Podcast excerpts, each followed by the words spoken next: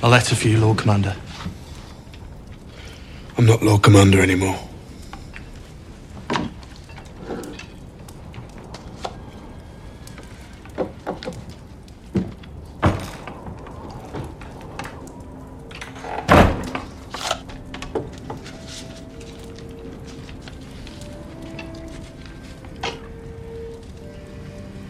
To the traitor Ambassador Jon Snow, you allowed thousands of wildlings past the wall.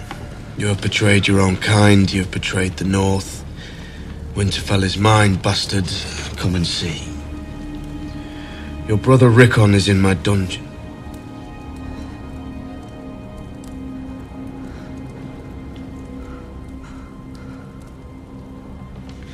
His direwolf skin is on my floor. Come and see. I want my bride back. Send her to me, bastard, and I will not trouble you or your wildling lovers. Keep her from me, and I will ride north and slaughter every wildling man, woman, and babe living under your protection. You will watch as I skin them living. You... Go on. Just more of the same.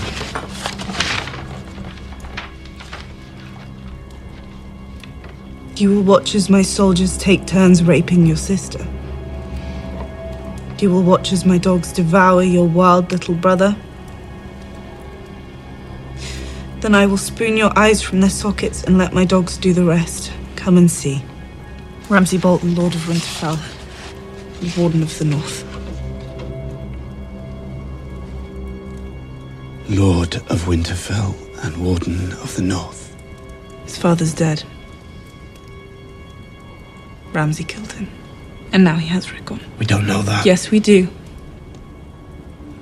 How many men does he have in his army? I heard him say 5,000 once when he was talking about Stannis' attack. How many do you have? That can march and fight. Two thousand. The rest are children and old people.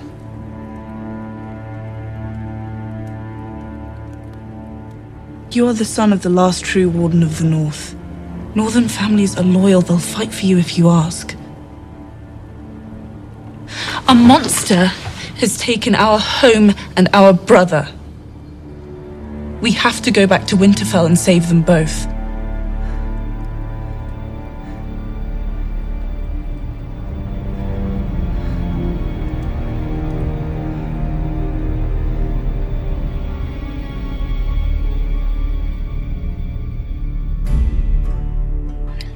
Começando mais uma edição do Podcasteros.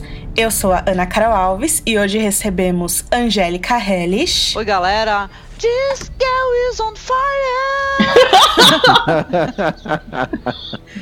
Ai, meu Deus, essa risada do Rafael é, vai estourar o áudio, depois vai ser ruim de... Rafa Bacelar, E aí, galera, beleza? Eu não tenho frase hoje, não. tá sem palavras. Tô sem palavras com o reencontro de Sansa e John. E Marcos Noriega.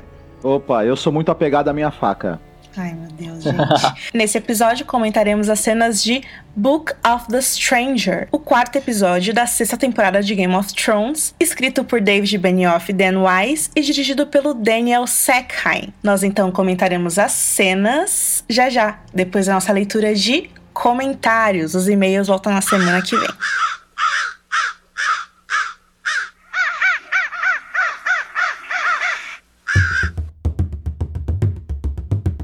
Primeiro comentário que a gente quer destacar é do Ricardo Companati. Ele fala que no livro o Kyburn já não tem mais o colar de elos porque a associação de mestres tirou dele pelos métodos questionáveis. Sim, a gente sabe, Ricardo, é que, inclusive, isso é dito na série várias vezes. Isso não é um problema, né, pro Alto Pardal na série.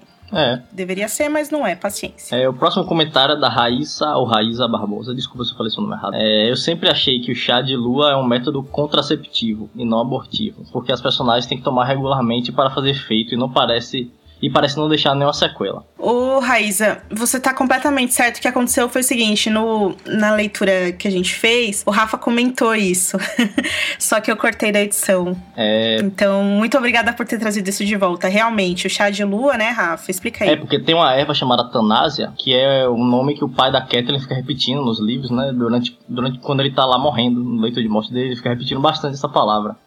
E uma teoria bem, é, bem aceita até entre os fãs é que essa erva é uma erva usada para fazer o aborto, né? Que foi a erva que ele, ele pediu que a Lisa, a Liza Aaron usasse para abortar o filho do Mindinho e que ele se arrepende disso e tal. Exato. Aí no leito de morte ele fica arrependido disso. Então, mas eu acho que no que concerne o chá de lua, pelo menos é um método contraceptivo que eu acredito que a Sansa poderia estar tomando em Interfell também, mas é claro, como a gente não tem esses detalhes na série, é claro que a Sansa pode aparecer grávida. A gente torce para que não, mas vamos, vamos pensar que não, né? Porque até porque ia ficar complexo demais. Eu não acho que eles vão seguir para esse para esse caminho. É, eu acho que também não. Se, se tivesse que fazer, tinham feito. Verdade, verdade. Mas muito obrigada, aí, Raíza. obrigado. Danilo Pereira falou que o John não fala que o Ed é Lorde Comandante, ele apenas fala que Castelo Negro agora é seu e que pode haver, né? Pra frente, uma nova votação. Eu não acho que a série vai gastar tempo nisso, né? É, eu Porque- tam- também acho. Mas é. Já vão até pra realmente. outro núcleo, né? Se vacilar pra outro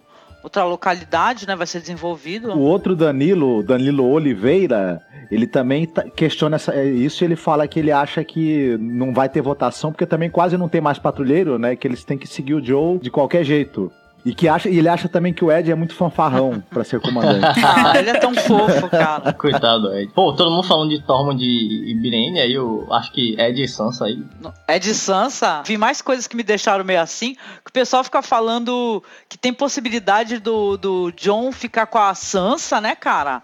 Ou o John ficar com a área. É, no, no manuscrito original da Guerra dos Tronos, o John e a Arya tinham um romance, né? Deus. Inclusive, pra quem nunca leu esse manuscrito, a gente vai deixar linkado aqui. Eu sempre imaginei, porque nos livros o que o John faz, ele casa a herdeira Karstark, que não tem na série, ele casa ela porque ela, ela foge pra muralha pra ter o apoio do John, porque os primos e os tios dela estão querendo, tipo, ter o controle ali da família, né? Então ela foge pra conseguir o John e que, o que o John faz? Ele casa ela com o Magnar dos Tens. Pra unir o norte aos selvagens e aí fazer esse grande casamento pra que, enfim, o norte fique fortalecido, né? Só que. E eu sempre achei que o, o John ia casar a Sansa com o Tormund na série. Mas pra fazer a mesma coisa, sabe? Só que. É muita ruivice, A gente já muita- sabe que Tormund está mais do que apaixonado por outra pessoa. Comentaremos isso em breve. É, vale, vale lembrar que os Tens nos livros não são aquelas aberrações canibais que tem na série. Eles são mais bonitos, Não, né? Eles que têm aparência de. Não, não, é, não são esses que pareciam elfos, não, né? não, Na não. descrição. Eles são, eles são Ah. continuam sendo feios, só que eles não são, não comem pessoas. Ah, Os que parecem elfos parece que são os. os, Filhos da floresta. os não sei se são os White São os Walkers, White Walkers, e né? tal. Ah, sim, eles são Sids, É, né? que Sids, falam. é. O último comentário que a gente vai ler, então, é o do Jorge Lito. Ele fala que tem um adendo pra fazer, que nos livros o Ned não fica se gabando que derrotou o Arthur Dane. O Bran diz que ouviu essa história mil vezes, isso é, ele ouviu de muita gente, mas não da boca do pai. Sim, mas a gente nunca falou, né, que é nos livros isso. A gente falou que é na série mesmo, e até porque não. Acho que nem cabe a gente dizer aqui. é, que Ned é mentiroso nos livros, ou que é, no vídeo de por dentro do, do episódio, o David Benioff fala que o Ned e o Howland eles tinham acabado uma longa guerra. Estavam cansados. Eles viram muitas pessoas morrendo pela ganância do rei que aqueles cavaleiros lá seguiam, né? E estavam protegendo ali algo que era de um rei ganancioso que fez muitas pessoas enfim, morrerem. E que, de repente, o Ned se vê naquele momento, ele vê que a honra não faz tanto sentido. E aí ele escolhe a vida ao invés de escolher a honra. Não necessariamente ele é um mentiroso, né? Mas ele, enfim, aumentou a história pra não ter que revelar muito de si e tal. Que o Ned dos livros não é um mentiroso e tal, eu acho que nem. Essa discussão nem vale, porque. É. Nem o da série também. é, era o fim da guerra. né? Mais algum comentário? Acho que tá bom, né? Ah, acho que agradecer é, tantas pessoas legais que comentaram, né? Falar que a gente acompanha todos os comentários para vocês verem, né? Eu não, sei, eu não sei se isso daí mais me confunde do que qualquer outra coisa, mas até os comentários com spoilers pós-episódio eu também tenho o hábito de comentar. É claro que quando tá chegando quase no milésimo comentário, tu já tá ficando meio. tu não tá conseguindo, mas é, é muito, é muito legal agradecer essas pessoas, né, Ana? Sim. Elas arrebentam a boca do balão. Sim, pessoal. Eu sempre falo, sabe? Tipo, eu, eu vejo muita gente, assim, blogueiro, ainda mais agora que as teorias de Game of Thrones viraram um negócio que é super popular, assim, e as pessoas meio que tentam pegar, tipo, ah, essa teoria é minha, fui eu que fiz e tal. Eu acho que não tem nada a ver. Porque cada fã, tipo, cada pessoa acrescenta um pouquinho, sabe? Por mais que, como a gente disse lá no, no podcast passado, vai fazer 20 anos, né, agora em agosto, é, que o primeiro livro foi publicado. E mesmo assim, até hoje a gente continua descobrindo coisas e é por todo mundo estar tá junto, seja nos comentários do Game of Thrones BR ou dos tantos outros sites que existem, fóruns, Facebook, Twitter e por aí vai. Então, como sempre, Valeu demais, galera. É, obrigado pelo carinho de todo mundo. Muito obrigado. Bom, então tá, subam em seus lobos gigantes, pois nós vamos para o Winterfell.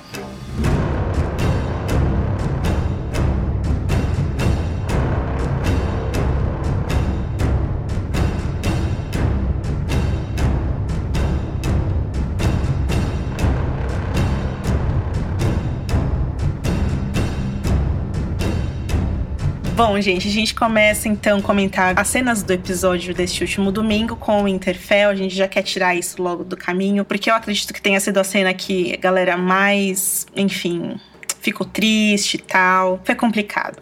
Enfim, dentro dos seus aposentos em Winterfell, o Lord Ramsay Bolton tá descascando uma maçã verde lá em uma uma rima, né, que mostra aí o que, que ele faz com pessoas, né? Ele esfola pessoas, ele tira a pele das pessoas, ele tava fazendo o mesmo com a maçã. A HBO quis que a gente entendesse isso ok, nós entendemos. Faz tempo. e, é, enquanto ele tá fazendo isso, a Osha é levada à presença dele. É muito curioso porque ela não sente medo dele em momento algum, e isso, inclusive, faz com que o Ramsay sinta-se curioso em relação a ela, né? Ela desdenha dele porque ele não come os homens que ele esfola, né? Ele fala, ah, você sabe o que eu faço com, com os homens? Ela fala, é, você come eles depois? Então eu já vi é. coisas piores. Né? Ela tem uma bagagem maior, Pois né? é, cara, viveu muito tempo além da muralha, ele acha graça disso. E, enfim, eles começam a conversar, ela alega ali que não tem afeição alguma pelo Rickon, ela lembra que serviu os Starks porque ela foi basicamente obrigada e que ela tava é, ao lado dele durante todo esse tempo,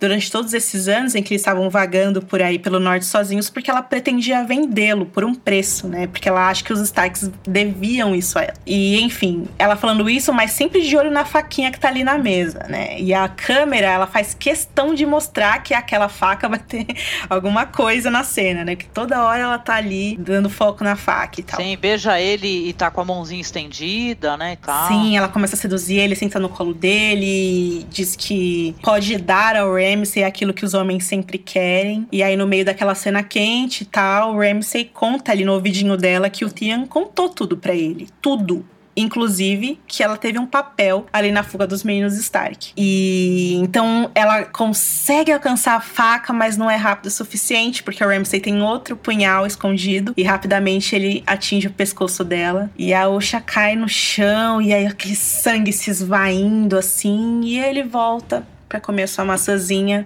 como se nada tivesse acontecido. Eu fiquei muito chateada que eles trouxeram a Natália Atena de volta. Olha, gente, se vocês forem rever a cena, eu acho que todo mundo percebeu isso da primeira vez, mas é claro que a atriz não tá feliz com a cena. É, é tipo, sabe, você trazida de volta para um trabalho para morrer. É, talvez seja essa uma das coisas que mais tem incomodado muitas pessoas, né? Porque como eles querem correr com a história, muitas coisas ficam incríveis, os reencontros, né? Os clímax, mas muita gente tem que morrer e aí tipo, é. putz, sabe? Não, e ela é um personagem assim foi, né? Excepcional, né? Verdade. Simplesmente excepcional, né? o jeito como ela, como ela abraçou uma personagem assim que a princípio estava atacando, né, e tal, eram é. os fugitivos, estavam atacando, e ela, o jeito que ela abraçou a, a, causa, né, da, da justiça e tal, com uma coragem linda, né, vai fazer muita falta. Eu senti muita dó. É e é uma cena quase que espelho daquela cena dela com Tion, né? Ela fez a mesma coisa que ela fez na outra cena, que ela tentar seduzir com esse fascínor aí, que para ele o maior prazer, né, com certeza, é ele, ele ferir, não é ele, ele nem transar, acho que ele ferir a pessoa. Sim, né? você disse que o quanto ela é ótima atriz e tal, a personagem é uma excelente personagem. E o Martin mesmo, né, ele perguntado várias vezes, né? Qual personagem que a série te inspirou a escrever mais nos livros? Ele sempre fala, ah, oxa, porque o trabalho da Natália Tena foi incrível é. e tal. É, Ele, inclusive, disse que vai fazer. Vai aumentar o papel dela nos livros, né? Por conta da, do trabalho da Natália T, né? Exatamente. Por conta da atriz. E aí na série eles pegam e fazem isso, né? Tipo, não sabe aproveitar mesmo. Tem uma coisa que, assim, no ano passado, toda a discussão do estupro da Sansa e tal, muita gente falava, é, e que eu não concordava, porque eu não tava esperando isso. Que, assim, ah, Sansa tava em Winterfell, isso ia acontecer, não tem jeito. E eu acho que só hoje eu entendo quem tava falando isso, porque quando ela entrou no, no As Aposentos do Ramsay, eu falei, falei, não tem como ela sair daí. Ela vai morrer. E aí eu já comecei a ficar puta ali, sabe? Porque qualquer coisa que não fosse isso não seria verdadeiro com o personagem do Ramsey. E aí é que tá, né? Porque assim, a gente vem dizendo isso desde que a sexta temporada começou. A gente já tá na quarta semana aqui fazendo podcast, cobrindo os episódios e tal. E não tem um episódio que a gente não fale, chega de Ramsey, não aguento mais. É. Não, eu já tava feliz porque essa cena aí foi aos 45 minutos. Eu falei, rapaz, vai acabar e não vai ter Ramsey. Aí ele aparece. Pô, não, e eu tava preocupada com. Eu achei que ela ia ser estuprada também, alguma coisa assim, entendeu? Falei, nossa, vai ter mais cena de violência violência sexual, né, e tal. Mas não, não teve, né? Teve cena de violência, mas de sexo, mas não estupro, né? Eu, eu, sabe o que eu pensei? Eu super pensei que, tipo, ou o Karstark ou o Lord Amber ia se afeiçoar por ela. Sabe? Eu pensei que de repente eles iam revelar que ela tinha seduzido o Amber, por mais que ele tenha virado o casaco e tal. Que ela ia conseguir seduzir outro cara para não ter que estar nessa situação, assim. Mas é aquela coisa, né? Se eles não pouparam nem a Sansa, que é protagonista e assim, eu acho que a gente ainda tinha um pouco, lá no fundo a gente ainda acreditava que talvez os Ambers estariam com planos, né, de revelar que estavam não sei, né? Mas assim, o, o, o, lobo morreu, a Osha morreu. É, eu achava que talvez, apesar de o pessoal conjecturar isso, eu achar até interessante, eu achava que tinha uma possibilidade sim de, de não rolar, até porque eles querem que tenha essa batalha, né? Vai ser o grande né, acontecimento na, na temporada, né? Uma batalha. Então, não, não ia ter essa. Se houver, isso daí pode até acontecer, talvez, né? Vai que no meio da batalha, né? Uma reviravolta nessa história, né? O Amber pega e fala assim: olha, seu, seu otário, na verdade eu tava aqui só pra atrapalhar, né? Mas. É difícil de acreditar, mas. É, né? por enquanto não tá rolando isso aí. E o, o Ramsey também tem um negócio engraçado que desde o início eu achei é, nesse, estranho nesse personagem. Primeiro que eu, que eu, que, eu, acho ele meio plano demais, ele sem, sem nuances. Isso aí, ele foi ficando cada vez mais sem nuances ao longo que a série foi avançando.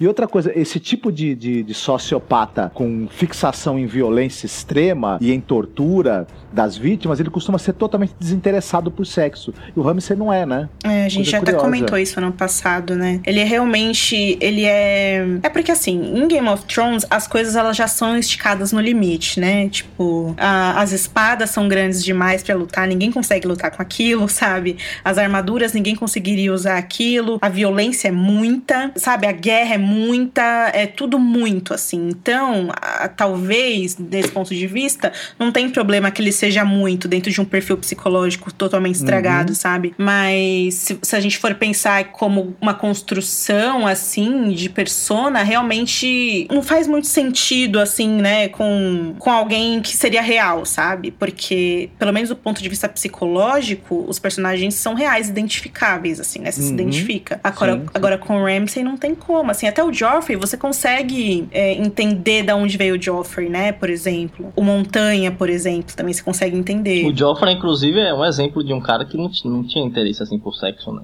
Ele gostava mesmo de matar. Todo mundo você consegue entender entender. Agora, o Ramsey realmente não. É bem, é bem esquisito, assim. É, talvez porque a série não tenha dado o background dele, né? Que tem nos livros, e eu lembro de vocês comentando nos podcasts, né? É, mas na verdade, na verdade eu acho que tem na série, porque o Bruce fala, né, na cara dele, ah, estuprei sua mãe. Sim, tal. mas tem só isso, não tem aquele negócio de ter o melhor amigo dele, que se chamava Fedor. E outra, né? Nos livros, o Martin, o que ele faz que é muito interessante, ele dá personalidade para os rapazes do bastardo, né, Rafa? Que é a trupe de, da guarda pessoal do Ramsey. Uhum. E os caras têm nome, né? Que é o Caralho Amarelo, o Demon, Demon Dance pra, pra mim. mim. e são. O nome, o nome do cara é Caralho Amarelo? Desculpa, porque eu, eu ouvi é. isso, é Caralho Amarelo? É. É, é caralho tá. amarelo. Sim. e aí tem isso. E, e, sabe, você percebe que o Ramsey, ele. É, na própria carta que ele escreve pro John, ele não cita em nenhum momento Tian, né? E parece que ele superou o Tian muito rápido, que mostra que esse personagem do Ramsey pra série, ele é muito desapegado às coisas de um jeito que uma pessoa psicopata não seria, sabe? Assim, as coisas que ele fez com o Tian pra transformar ele em outra pessoa e fazer tudo isso, aí o Tian fugiu, ele nem. Cadê o Tian? Ele nem, tipo, ligou na carta. Na carta o Tian foi esquecido. É cadê minha obra, nos, né? Exato. Nos livros ele fala, devolva meu, devolva meu Rick. é, devolva meu fedor, devolva exatamente. Meu fedor. Ninguém aguenta mais o Ramsey. O pior é que... a, gente, tá com a plaquinha levantada nesse momento aqui, ó. Chega, né? Chega de Ramsey. Matem o Ramsey. É, mas vamos lá, né? Eu tô triste pela Osha, gente, sério, ó. Também. Eu não queria isso, não. Ah, faz assim, ó. Tem uma tem série legal dela, aquela série de sci-fi que a gente já recomendou. É com o Ramsey também, né? Assistam essa. Ah, é, também tem Ramsey? É, ele é o par ah, romântico sim. dela nessa série aí. Dá, dá pra matar a saudade dessa atriz legal, maravilhosa, que ela é linda, né, também, né? Ela é, né? Matem a saudade, procure no IMDB, o que, que ela já fez. Aliás, ela é a Tonks de Harry Potter, né? E todo mundo falou, porra, Tonks. mataram a Tonks de novo. É, e tem, tem uma banda, né? Sim, eu já falei aqui várias vezes, eu fui no show dela em São Paulo. Quando ela veio pra cá, entrevistei ela, foi bem legal. Ela estava muito bêbada aquele dia e foi engraçado.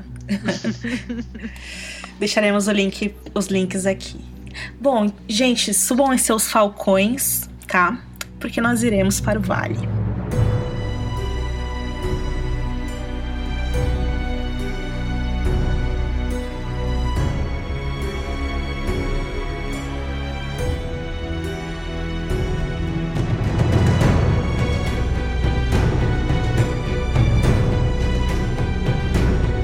Estamos no vale. Ah, deixa, deixa eu destacar uma coisa aqui. Novamente, a gente viu que no Vale não está mais nevando, né? Pelo segundo ano consecutivo. E aí a galera apontou uma coisa que é verdade, né? Talvez esteja nevando só lá em cima, no ninho mesmo. Eles podem né? estar, tipo, no, no- no- aos pés, né? Numa uma localidade mais baixa, né? Já que tem muito arvoredo e tal, né? Mas, Isso. mas, mas além de não ter neve, parecia ser um dia razoavelmente claro, inclusive. É, então. É porque assim, não sei, do jeito que tava nevando no vale, né? Tipo, em contraponto com isso, não sei. Muito bem. Então o Robin Arryn tá lá tentando acertar a grama com seu arco e flecha, e em vez do alvo, sob os olhares do seu mestre de armas e Lord Bronze Ion Royce. O Lord Royce não se importa muito com a incompetência do garoto em acertar o alvo com seu arco e flecha e tá sempre sorrindo, né? Muito sorriso de amigável em direção ao garoto. Porém, a cara dele se fecha quando ele escuta a chegada de cavalos se aproximando, que estão trazendo uma carruagem está trazendo o Lord Baelish Mindinho. O Robin Arryn corre em direção a ele, o abraça e ele o garoto, a gente percebe que o garoto cresceu bastante, né? Tá até mais alto do que o Mindinho, que não é muito Sim. É difícil, né? brasileiro, né, por sinal, né? Esse ator, né? BR. BR. O Mindinho trouxe um falcão de presente pro, pro Robin, né? Um falcão gerifalte. Por que falcão gerifalte? E é um, é um pássaro grande, raro, né? É com mais de 60 centímetros de altura. Falcão Girifaldi é um dos maiores falcões. Mas ainda assim, um, um presente muito legal. Inclusive, a única coisa que o Robin conseguiria jogar pela porta da lua e que é continuar são e salvo. Pois é. O Lord Royce interrompe a conversa dos dois e vai interpelar o Mindinho, é, mostrando que ele não tá nada feliz com o que ele soube a respeito do casamento da Sansa com o Ramsay. Ele tá lá questionando que os, os planos, né? Que eles tinham feito não aconteceram como como estava, como estava sendo esperado, né? Ele tinha que ter trazido a Sansa pros dedos. Mentiu. Segundo o Lord Royce, né? O Mendinho sugere que ele, ele explica que eles foram que eles foram emboscados no caminho, não, não teve como ele impedir que, a- que ela fosse levada. E ele também questiona o seguinte: olha, a única pessoa que sabia nossa rota e, e o que nós estávamos levando, inclusive, era você, né, Lord Royce? E ele insinua que ele possa ter é, Revelado, né? revelado, né, dado com a língua nos dentes. Rapaz, brincadeira esse cara. Como, é, Ele- ele é cínico. É, não, mas essa, esse daí é o poder dele, né? O poder de inverter as coisas pro bem dele mesmo, né? Ele não tá nem aí. Tipo assim, ele não é nem sutil. Ele abertamente, na frente de todo mundo, ameaçou a vida do cara. É, ele tipo, manipulou descaradamente, né? E ameaçou. É claro que ele quer, ele quer poder, né? Ele quer validar esse poder, não seja um poder tomado à força, e sim que ele consiga, através do casamento, né? Ele, ah, principalmente com a Sansa, queria ver muita reviravolta disso aí, porque é muita sacanagem, né?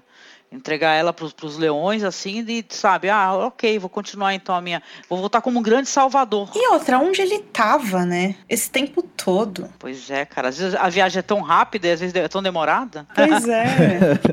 Ele, o, o ator tava filmando por aí, né, que a gente sabe. Agora o personagem, boa pergunta. A timeline dos eventos, ela tá muito estranha, porque a Sansa chegou muito rápido na muralha. Inclusive, o próprio enviado do Ramsay, quando ele vai entregar a carta lá, é, chamando o John pra guerra, ele chega no dia seguinte que a Sansa chegou, no mesmo dia até, né? É tudo muito estranho, assim. E, e o- e o Theon já chegou nas Ilhas de Ferro. Midinho no próximo episódio já vai estar lá no Exato. Não, e é engraçado que essa coisa do- da geografia e do tempo das distâncias acontece muito esse- esse- essas coisas estranhas com o Mindinho. Isso não é a primeira vez na série É. que Desde a segunda temporada. tem aí, parece que ele consegue voar, né? Às vezes, ou às vezes ele Sim. demora um século, Pois né? é, tem, um, a gente lembra da terceira temporada, a jornada da área com o cão, que demorou uma temporada inteira pra eles irem até as gêmeas. E em contraparte, a gente vê personagens que viajam em tempo recorde e pessoas que viajam sem, eh, sem sofrer perigo algum, né? Cavaleiros treinados, como Brienne, como cão, eles encontram muitos perigos eh, no caminho e o Mindinho ele é imbatível, ele é inabalável, ele é quase imune a qualquer tipo de perigo. Eh, no post especial que a gente fez sobre os maiores furos de roteiro, inconsistências da série, tem dois tópicos especiais pra isso, que é o teletransporte do Mindinho e outros teletransportes, encontros e desencontros. A gente vai deixar linkadinho aqui pra quem quiser ler, porque é muita coisa que tem pra falar e não vai caber aqui nesse episódio. Então, nessa discussão do Royce com o Mindinho, o Royce dá a entender que não gostou da insinuação e que vai desafiar o Mindinho para um duelo. E, e nesse meio tempo também é, insinua-se a possibilidade de que o Robin pode ordenar que o Royce seja jogado Da de lá Porta da Lua. da Porta da Lua. E o Royce, obviamente, recua né, na- na- na- nas ameaças com o Mindinho, jura fidelidade ao Robin mais uma vez, garante que é fiel, que tá ali, que não, não é nada disso, que foi um mal entendido, deixa quieto, né? Deixa pra lá. O Mindinho mani- manipulando descaradamente o garoto, agora faz com que o garoto se convença a perdoar o Royce. E ele, depois disso, o Mindinho anuncia que Sansa e Theon Greyjoy fugiram de Winterfell e estão em Castle Black, no Castelo Negro. E o Mindinho começa de mais uma vez a manipular o menino, falando: olha, precisam de ajuda, o que, que você acha aí? Nem? O menino fala: não, é minha prima, né? V- vamos, vamos ajudá-la. O Mindinho volta assim então para, os, para o Royce, né? E fala: olha, reúne a turma aí que chegou a hora da gente entrar na briga, vamos até lá. É, os Cavaleiros do Vale são, são show. Eu achei interessante que ele fez o Robin achar que foi ele que teve a ideia de resgatar a Sansa, né?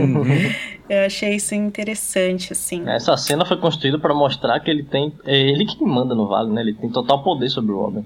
Enquanto o Robin estiver vivo, né? Enquanto o Robin tiver- Ela foi muito bem, muito bem feita a cena. Eu achei que a dinâmica eh, entre os atores funcionou muito bem. O Aidan Gillen é, é sensacional. Por mais que a gente tenha raiva desse personagem do Mindinho, a- uma parte da nossa raiva é, é por conta do- da boa atuação do cara, né? E- Ele faz falta na série, na verdade, a presença dele. Então, que, que bom que ele reapareceu. É, cara, mas aí eu quero ver como que vai ser. Ele vai unir todos os Cavaleiros do Vale. Assim, a, a participação do Mindinho na temporada passada foi muito bizarra. Tudo, assim, desde o começo. A maneira com que a série construiu o diálogo dele com o Rose Bolton. Eles fizeram, eu diria assim, um acordo que não foi um acordo. Porque a Cersei manda uma carta no meio do acordo e o Mindinho fala: Ah, então tá pega e sai e sai, vai pra Porto Real. Tipo, eles nunca assinaram um contrato de fato de que a Sansa deveria se casar com o Ramsay. O Rose casou a- Sansa com o Ramsay mesmo sabendo que o Mindinho com certeza tinha 38 intenções diferentes com isso, e mesmo assim ele continuou o plano, quer dizer, né? Todo o, o caminho do Mindinho até aqui, ele é cheio de furos, ele é cheio de inconsistências. Mas ele é aquele tipo de personagem chave que a gente também desconhece as reais motivações, né? É, inclusive nos livros, assim. Quer dizer, a gente sabe que ele é um cara que sofreu muito por ter baixo nascimento e tudo, e que ele foi escalando, né? Do jeito que ele fala na série, né? Que o caos é uma escada, ele foi escalando pelo caos até ele chegar no topo e ele quer mais e mais e mais. O que ele realmente quer, é, eu acho que até é um pouco ingênuo da nossa parte achar que ele quer, tipo, só a Sansa e o norte, sabe? Ele quer tudo, né? Ele é um cara que ele não apenas joga dados, ele, ele os guarda onde a gente não consegue vê-los, né? É, bem por aí, bem por aí. Ah, aliás, guarda mesmo. A gente tem que lembrar que no diálogo com o, o Robin, ele fala que os amigos do norte que ele tem contaram da, que a Sansa e o Theon estavam se dirigindo pra Castelo Negro. Quer dizer, o Mindinho tem mais amigos no norte, os nortenhos ajudaram mais o Mindinho do que ajudaram Sansa e Rickon, do que, né, é assim... De qualquer maneira, não, de qualquer maneira, né? É legal a gente imaginar o que, que vem daí, porque devido a esses desmandos dele, né, e essa, essas estratégias dele, que- onde ele tenta de qualquer maneira se beneficiar, vai rolar alguma coisa daí, né? Não é possível, né? Que não vai dar nada pra ele. O John, o John agora tá com a Sansa, então, né? É, cara, tem que ver agora que- como que, que- como que ele vai lidar. Porque assim, o, o norte vai precisar desses caras, né? Do, dos Cavaleiros do Vale. É. Não tem jeito. De uma maneira ou de outra, a Sansa ainda vai precisar do Mindinho. Agora. Ah, ela pode usá-lo né, usar a ajuda dele e depois, né, pegar ele de jeito, né? É, o problema é que o Mindinho prometeu pra Cersei que ele ia com os cavaleiros do vale pro norte, acabar com a zona que tava lá, e a Cersei, em troca, daria para ele o título de Guardião do Norte. Quer dizer, o Mindinho tá pegando o que é de direito da Sansa e do John, e eles não sabem disso ainda. E tem a aliança que o Mindinho tem com a casa Tyrell também, né, que ficou é, entre as entrelinhas na temporada passada. Ninguém entendeu direito o que foi aquilo, né? Ele disse que tinha um presente que era um garoto jovem para dar para Olena, né? E que, enfim, ficou nas entrelinhas que o presente que ele deu para ela foi o Lancel, confessando pro Alto Pardal que tinha se deitado com a prima, e foi, foi o que o Alto Pardal conseguiu ter de expressivo para condenar a Cersei e fazer ela fazer a caminhada, e em contraparte ele deu para Cersei o Oliver que dedurou as práticas do Loras Tyrell. Uma vez o Martin disse em entrevista que esse mendinho da série, ele não é o mendinho dos livros, é, ninguém confia no mendinho na série é, e faz esses acordos imaginários com ele, a, a trama fica muito abstrata, enquanto nos livros livros, todo mundo confia nele. E ninguém vê ele como um paspalho, como alguém que não faria o trabalho certo. O Mindinho dos livros, ele é mais sutil nesse sentido e, de fato, é muito, muito mais difícil a gente entender as reais intenções dele.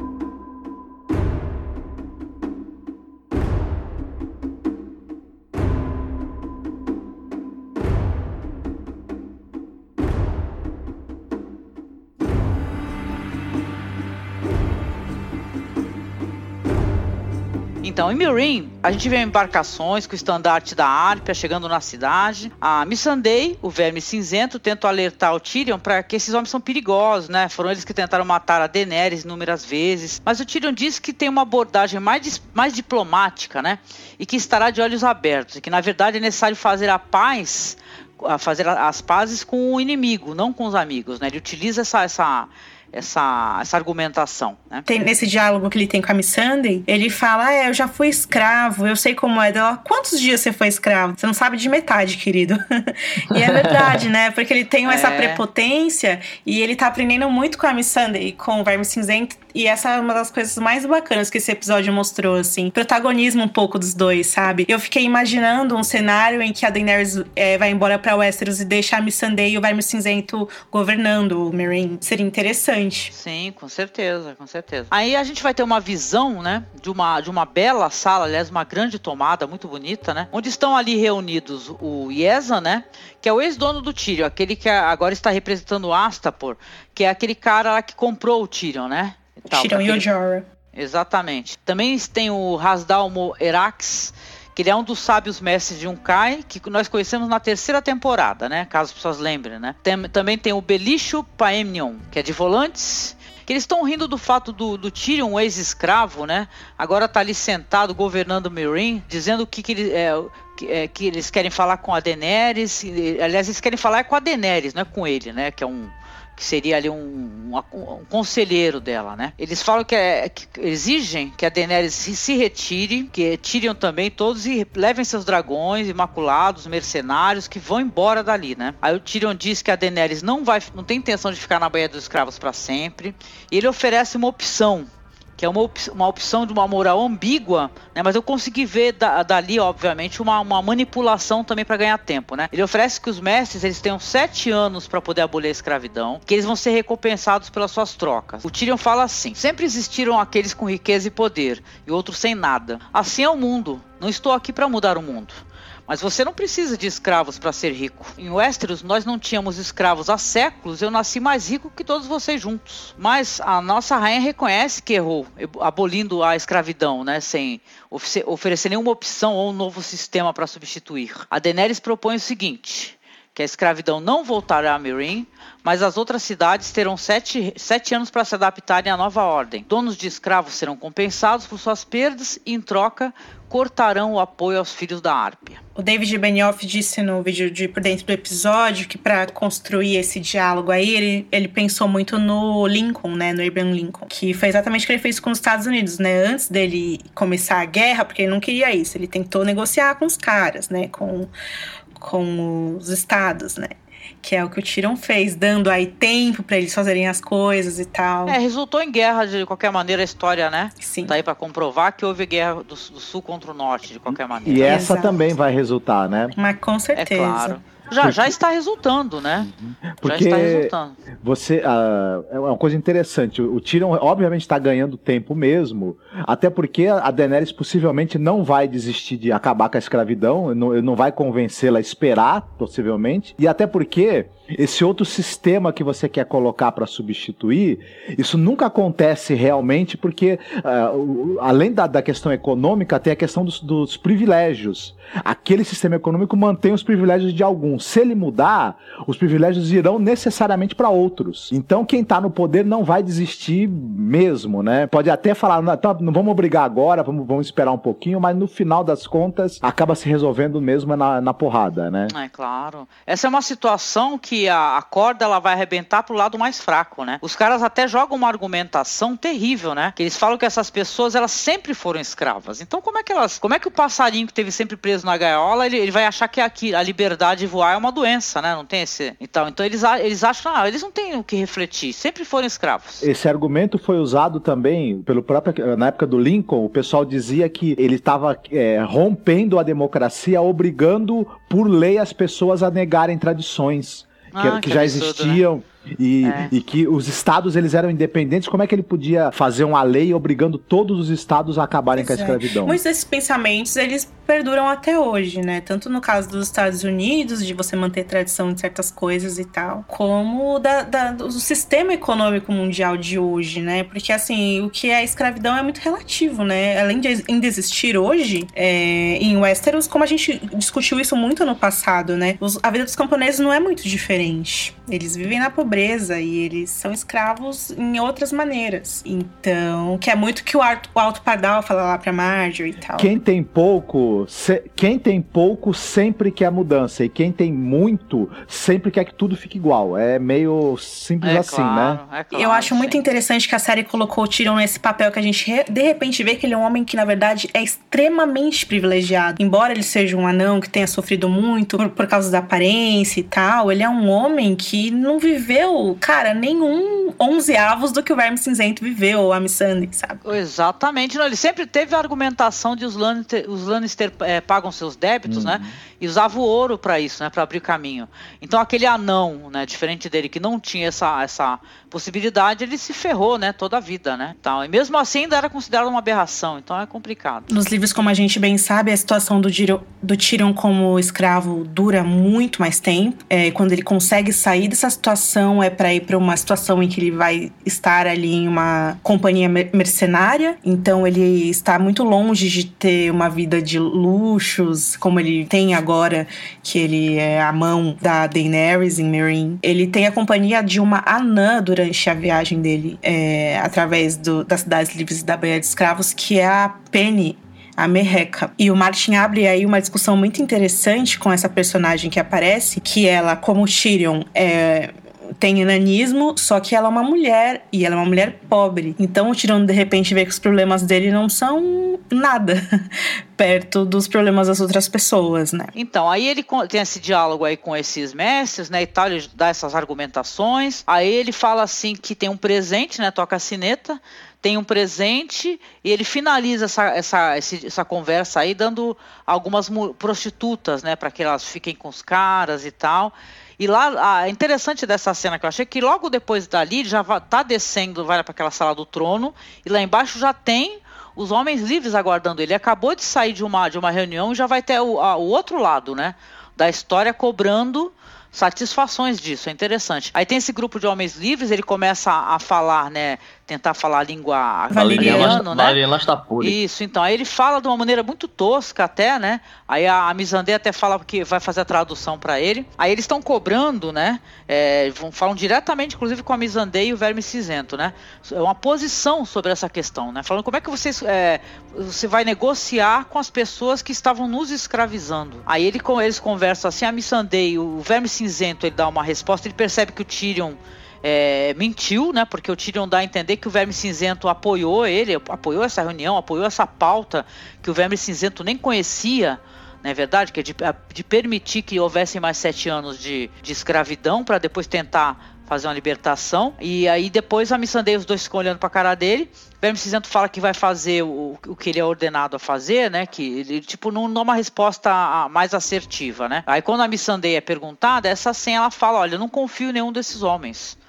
Porém, um homem sábio me disse, e aí ela vai citar o, o Tyrion, ela fala: um homem sábio me disse que é, a gente deve fazer uma negociação, tentar buscar paz com os inimigos, não com os nossos amigos, né? Eles parecem aceitar, né? Se não aceitar, pelo menos, né?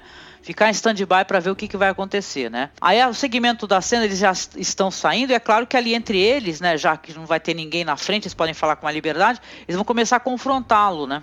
Falar sobre justamente isso daí, né? Que, eh, que essa tática aí, essa, o Verme Cinzento fala assim que essa tática ela é incorreta, né? Porque ele não deve confiar que esses homens eles usam as pessoas, que eles veem é, é, tanto ele, Verme Cinzento, como a Mizandei, Verme Cinzento como uma arma, Mizandei como uma, uma, uma puta, né? Algo assim, né? Tyrion fala aí, eles me veem como uma aberração também. Mas ao mesmo tempo, essa fraqueza deles, por eles não enxergarem a gente é, como nós somos de verdade, que é a fraqueza deles, que a gente pode se a gente pode se fazer se valer dessa ignorância, né? Eles acharem que a gente não tem competência, né? E eu achei que essa, essa argumentação, ela é inteligente pelo, pelo, pelo seguinte motivo, que é uma maneira dele ganhar tempo. Porque ele não tem como a, a fazer a, a, saber onde é que a Dan quando a Daenerys vai voltar. Ele não sabe o que está acontecendo lá no outro núcleo, né? Que a gente vai falar mais para frente. Então ele está tentando ganhar tempo. Ele depois ele pode pegar e reverter totalmente essa situação. Tem um detalhe nisso aí que eu achei muito interessante. Ele fala, é, eu, eu vou dos sete anos para vocês fazerem isso, tudo. Se vocês pararem de financiar os filhos da Arpia, da Arpia aí o Exan vira para ele e fala, a gente não está financiando os filhos da Arpia. Mas, mas façam isso mesmo assim, né? E mas Verdade, assim, é e se eles realmente não tiverem financiando os filhos da Arpia? Ah, ele vai dar com os burros na água, né? Mas eu acho que, que tá meio que na cara que são eles que estão financiando, né? Você não, assim, que... alguém com muita grana tá financiando. A questão que eu tenho é que, não querendo levantar aqui teoria da conspiração furada, que depois não é nada disso, mas é só uma suposição, assim, que o Varys tenha mentido pro Tyrion ali no episódio passado, sabe? A, a Vala lá falou uma coisa pro Varys e o Varys falou outra pro, pro Tyrion, entendeu? Porque quando o Varys falou aquilo pro Tyrion, nós quatro a gente falou, ah, isso a gente já sabia, sabe? É claro que eram eles que estavam, tipo, isso é claro, né? Claro que era alguém com grana que tava financiando eles e tal. Mas e se o Varys estiver mentindo? Mas eu acho que o Vares, é, olha, eu não sei, porque eu acho que ele é um cara que ele já deu a, a o parecer dele, que ele é alguém que tá ali, não é nem por uma, uma pessoa específica, e sim pelo reino, né? Mas assim. É, mas esse reino é, não, dele. Eu, eu, não acho. é, eu não acho que, o, que os caras iam, é, pelo histórico da série de TV, se debruçar em um plot totalmente intrincado nesse sentido. Mas talvez o Vares estivesse fazendo isso para forçar que a Daenerys saísse de lá e colocar é. ele mesmo, Pode de repente. Ser é, governar, ou colocar o Tyrion pra governar, ou fazer de um jeito dele. É o que ele fala, né? Ele gosta de fazer as pessoas felizes, entendeu? É, faria mais sentido para mim, nesse, nesse caso, se ele tivesse forçando, tipo, tornando a situação um, é, insustentável de uma maneira que a Daenerys tivesse que desistir de Meereen, na verdade. Tipo, dificultar mesmo as coisas para que ela fosse embora e largasse lá. Porque se o que ele faz é por Westeros, então ele deve querer que a Daenerys saia de lá logo, né, de Meereen, e vá para onde ela tem que ir. É, eu só sei de uma coisa, no final dessa cena, o, uh, eles reforçaram tanto é, a opinião da Missandei e do Verme Cinzento em relação da Tyrion, você tá errado, Tyrion, você tá errado, que eu senti que vai dar uma merda isso aí.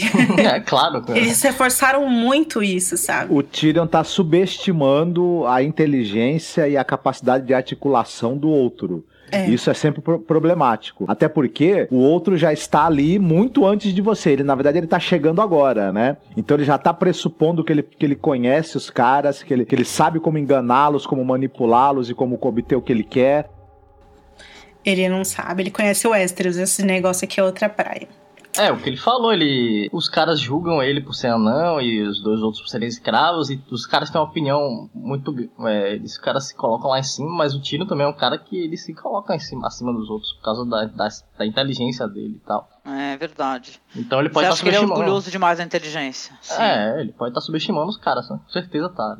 Inclusive subestimando também os Missandei e Verme Cinzento, que são é quem conhece ali. Vocês acham que essa frase que ele usou a respeito de fazer a paz com os inimigos, não com os amigos, ela é meio em cima da frase que o, o Don Corleone sempre usava nos filmes, que é preciso deixar os amigos perto e os inimigos mais perto ainda? Sem dúvida, sem dúvida. E é coisas que o Tywin fala bastante também, né? A política do Tywin era feita na base de você manter os inimigos perto e tal. Tywin é o próprio um poderoso chefão. Don Corleone, é.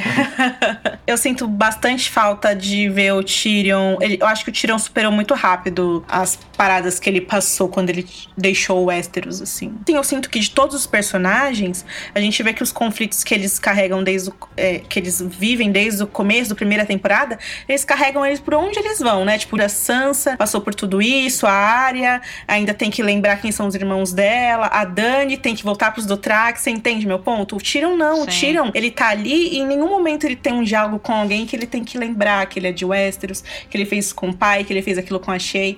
É só esse ponto. É claro que talvez em algum momento dessa temporada, até não vou deixar spoiler aqui, mas a gente sabe, né, que uma pessoa uhum. aí da, do Tyrion foi vista nas, nas filmagens lá e tal, então vai rolar isso ainda. Só queria que, que isso rolasse logo porque eu tô sentindo falta aí de, de saber o que Tyrion anda pensando sobre si mesmo, assim. Porque mas por enquanto efeito... ele é só um badass. Mas o efeito colateral de tudo que ele passou apare aparece um pouco na, no alcoolismo, né? Dele que está crescendo ah, cada vez mais, Isso é verdade, isso é verdade. Ele, tá, ele é alguém que está sempre bebendo. Verdade. Sim. Pegou pesado, Marcos. Pegou pesado, porque é foda. ele tá um bebão. Ainda, ele, ele, é um, e ele é um alcoólatra que consegue funcionar. Ele é, ele é funcional, né? Interessante isso, né? Consegue, consegue raciocinar Funciona até melhor, né? É verdade. Pike, então? Pike.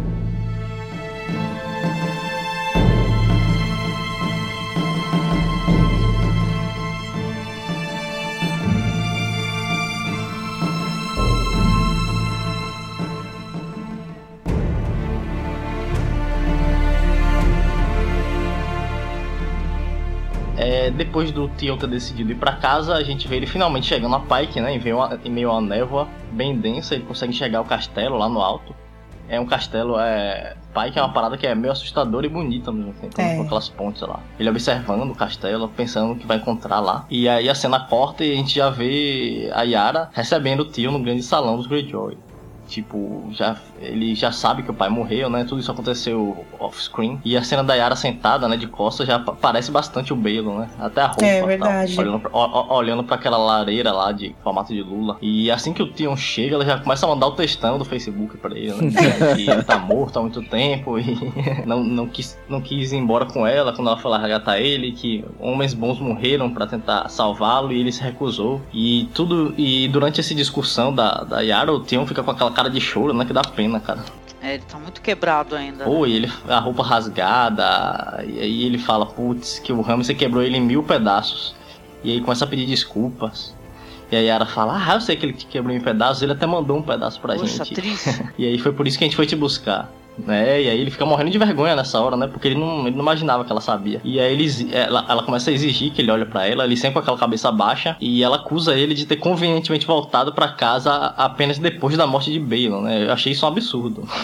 Sugerindo que ele está Poxa, ali. não tinha como ele saber. É, não né? tem como ele saber. E, tipo, que, que chance que ele tem de ser rei das Ilhas de Ferro? Acho que isso não, não, tem, não tem possibilidade disso passar pela cabeça dele. Quem iria seguir ele, né? Ele, é, ele é um forasteiro, né? Ele viveu anos no norte como refém dos Star, refém entre aspas, dos Stark e depois do Ramsay. E a, e a, tentativa dele de a tentativa dele de tomar o Interfell deve ter chegado lá, a tentativa que virou um fiasco, né? Deve ter chegado nos ah, ouvidos claro, do pessoal, claro, né? Claro, e toda essa história da Yara ter ido resgatar ele, ele ter se recusado a voltar, todo mundo ter ficado sabendo disso também. É, outra coisa interessante de pontuar, que na série eles tratam a Assembleia dos Homens Livres como se fosse a, a lei oficial das Ilhas de Ferro, né? E não é bem assim, porque nas Ilhas de Ferro eles seguem os costumes normais, né? De herdeiro, inclusive o Tion, ele é o herdeiro do Balon, porque ele é o filho homem, que é o único filho homem vivo do Balon. Porém, o Balon preferia Yara, e temos também o Yoron, que é o tio, né? Que também tem a pretensão de sentar na cadeira de Pedra do Mar, que na, na série é o Trono de Sal. Então, por isso que acontece a Assembleia dos Homens Livres. Mas se não fossem todos esses pretendentes, certamente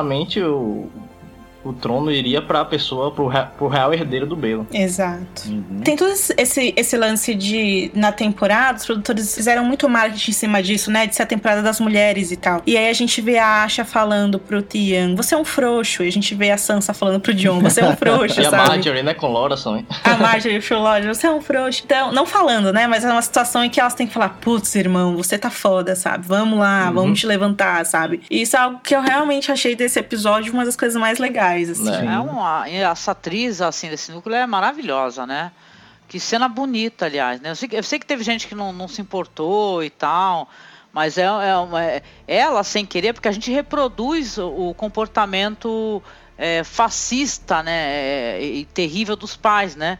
Ela também, com, a- com aquele negócio dela tratá-lo daquela maneira, com a crueldade, com a crueza, ela não faz nem ideia do que passou, né? Ela acha que ele foi somente mu- mutilado, assim, o corpo dele, mas a mente dele, né? Também foi Pô, gente, mutilada, sério mesmo, né? quando ele fala, ele me Então- quebrou em mil pedaços, porra, velho. Não tem, É, não tem porra, termo que né, meu? descreva mais o que o Ramsey fez, sabe? E o ator é muito bom, né, Virou um velho? bicho, O ator é coitado. muito bom, os dois, são, os dois foram ótimos nessa cena. Foi lindo. Eu achei bonito aquele negócio dela pegar, né, segurar nele pelo casaco, assim, falar, olha e ele pra mim. chorando, né? pra mim. É tão natural isso. Não, e ela mandando, tentando levantar ele, né? Olha pra mim, entendeu? Não olha pro chão, é pra mim que você tem que olhar, né? Dá força pra ele. E aí ele fala pra ela, assim, fala, ó, eu vim aqui te ajudar. Eu quero que você, Você reine. deverá governar. Exatamente, eu venho te ajudar. Sabe? Então ela também ela pode, até dessa maneira dura, cruel que ela herdou do pai dela, ela resgatar a autoestima né, dessa pessoa totalmente quebrada. O Isso é jogo de câmera também ajudou muito essa cena, porque os dois estão bem distantes e, a- e ali quase de corpo inteiro no início. E à medida que a, a conversa vai, vai rolando, a tensão entre os dois vai, vai acontecendo, mas à medida que eles vão se reaproximando, a câmera também se aproxima e vai dando um close. Então isso acaba. Vai, Vai fechando, fechando isso e isso neles. foi muito bem, bem sacado, bem, bem bacana. O que eu sinto muito da Yara, ou Asha, né?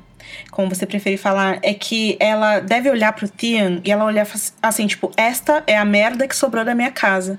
É ele que eu tenho, não tenho mais nada. Eu sou mulher, eu não vou. Ninguém vai querer me eleger. Eu só tenho isso. Então ela meio que desconta nele também isso, sabe? A frustração dela mesma, sabe? Porque o Tian, ele acaba sendo mesmo o retrato do que, a- do que virou a casa Greyjoy, sabe? Que um dia teve grandes homens, né? E que hoje é ela e ele. E o tio que tá sumido, ela não sabe Exatamente. ainda o que o tio fez, né? Mas. Mas antes do Tion ser, que, é, ter, a, ter a sua personalidade destruída pelo Ramsey, ele já era um cara meio Zé Mané, diga-se de passagem, né? Ele já era um cara meio frustrado, recalcado, né? Problemático. Mas era por causa do, da- de certa maneira, era por causa da, da, da- do sequestro, né? Porque ele era um sequestrado, né? Ele não, ele não conviveu com o pai dele, ele vivia numa outra casa, onde- onde nessa casa reinava muito amor, né? E tal, porque parece isso no começo da, da série pra gente, né? Ele foi se afeiçoando e tal, e ele, como um bom jovem, né? Porque vamos lembrar que ele é um jovem né, na história, uma pessoa jovem, né? Então, né, tem muito que amadurecer. Ah, a gente abraça ele aqui, a gente tá dando um abraço agora, todos nós, ó. Corrente de amor, assim, pra ele É, melhorar. a ó. gente não perdoa o que você fez com os filhos do moleiro, mas Com a gente certeza. entende que você merece outras chances aí. Mas a gente vai fazer um grupo de autoajuda pra você, tio. Vamos todos nós falar dos nossos problemas e tal. Se você for por acaso pra Mirim, vai ter o grupo de autoajuda lá dos emasculados. Pode deixar. Nós estamos na. Oh, notícias aqui do por reino, você. né, galera? Gente- Notícias do reino, porque a gente viu uma notícia aí, ó. Pode subir até a musiquinha do plantão. Homem que perdeu pênis para câncer recebe transplante inédito nos Estados Unidos. Olha aí, tá vendo? Ah, eu achei emo- emocionante isso, a esperança, né, de, de, de que possa ter, ter e consegue ter uma vida sexual, já chegou a utilizar, e tal, ele funciona, como é que funciona? O que, que tem na matéria de interessante aí? Inclusive, uma bela maneira de. Aí, pra, pros, car pros caras, os, os donos escravos aí, que Tyrion falou que tem como ficar rico sem ter escravo, é uma bela maneira deles enriquecerem lá na Baía, na Baía dos Escravos, é Já pensou? fazer esse transplante. O ele tem que, tem que tinha que ter uma clínica do Qyburn para ele poder reverter essas situações, né? Aí sim seria um Frankenstein mesmo, né? Mas na notícia que a Ana tá falando aqui, ele tá, o disco pós-operatório tá correndo muito bem, que o paciente já está urinando normalmente, que em poucas semanas ele poderá fazer sexo. Em questão de meses, né? Semanas ou meses. Nossa, o que mais Então, estranho, ele utilizou, legal. é claro, o pênis de um homem homem morto, porque não tinha como ser de um homem vivo, mas isso é muito estranho, né? Mas a, a medicina é assim Ah. mesmo, gente. E é, é engraçado que eles falam aqui na matéria que o primeiro transplante de pênis no mundo foi feito em 2014, né? Esse não é o primeiro e tal. Olha, mas não é uma coisa linda? Olha só, você, homem, né? Você te- teve a tua vida sexual, né? Ou você morre jovem, creio eu que seja uma pessoa jovem, né? Que possa fazer essa doação, né? E a tua vida sexual ela vai continuar, né? Que nem o teu coração vai voltar a bater em outro peito. Isso é tão bonito. Né? É. Tomara que isso aí progrida muito. Ah, eu acho lindo, gente. Eu não acho eh, bizarro, não acho lindo. A medicina é algo lindo. Gente, É. a- lá que a gente tá no Notícias do Reino, mas a segunda notícia do Notícias do Reino, que foi o Raul Underline que mandou pra gente, é, no Twitter, falando: Olha o Bran Stark aí, a notícia do Globo é a seguinte: mulher na Flórida fica enroscada em árvore. e aí você abre a notícia, a foto tá igualzinha. a gente simplesmente vai deixar o link Meu aqui. Deus, que isso? É o curvo de três horas. gente, como é que ela conseguiu? É o corvo de três olhos, gente. Deixaremos aqui o link pra quem quiser ver a notícia. Uma árvore é maravilhoso. É o Ah. tipo da árvore. O nome da árvore é Banyan, porque tem até aquele personagem histórico, não sei se mito, mi- mito, né, lendário, que é o Tom Bunyan, né? Que é o que o símbolo é um cara com um machado na mão. Vocês já devem ter visto essa imagem, né? É, É. da Flórida. Caceta, gente. O pessoal até fotografou. Isso aqui é foto de bombeiro mesmo, né? que o pessoal olhou e falou: gente, como é que a senhora entrou aí, senhora? É, É, ninguém como- sabe como, como? ela foi entrar lá, mas claro, ela tava tentando ter visões do passado, presente e futuro. Provavelmente. Ela mesma Tava queria tentando pegar o saber. Wi-Fi. ela mesma queria saber o que aconteceu na Torre da Alegria, porque cortaram a cena, né? Enfim. pois é.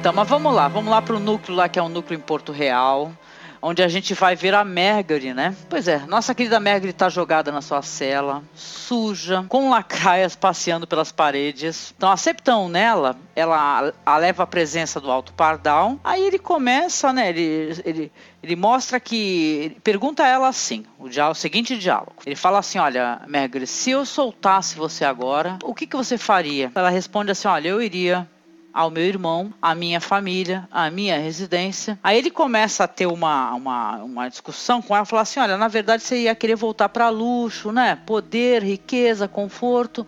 Na verdade você vai, você vai querer pecar. Ou seja, ele é alguém que tem uma visão que a vida, ela é só é boa se você fizer é, como é que fala assim, um sacrifício diário, né? Para isso, você não pode ter conforto, riqueza, nada, né? Aí ele começa a fazer assim uma, uma um devaneio. Aí ele conta assim, é, que ele era um sapateiro, que ele herdou a loja do pai dele. Aí ele fala assim que o pai dele fazia um trabalho muito simples, né?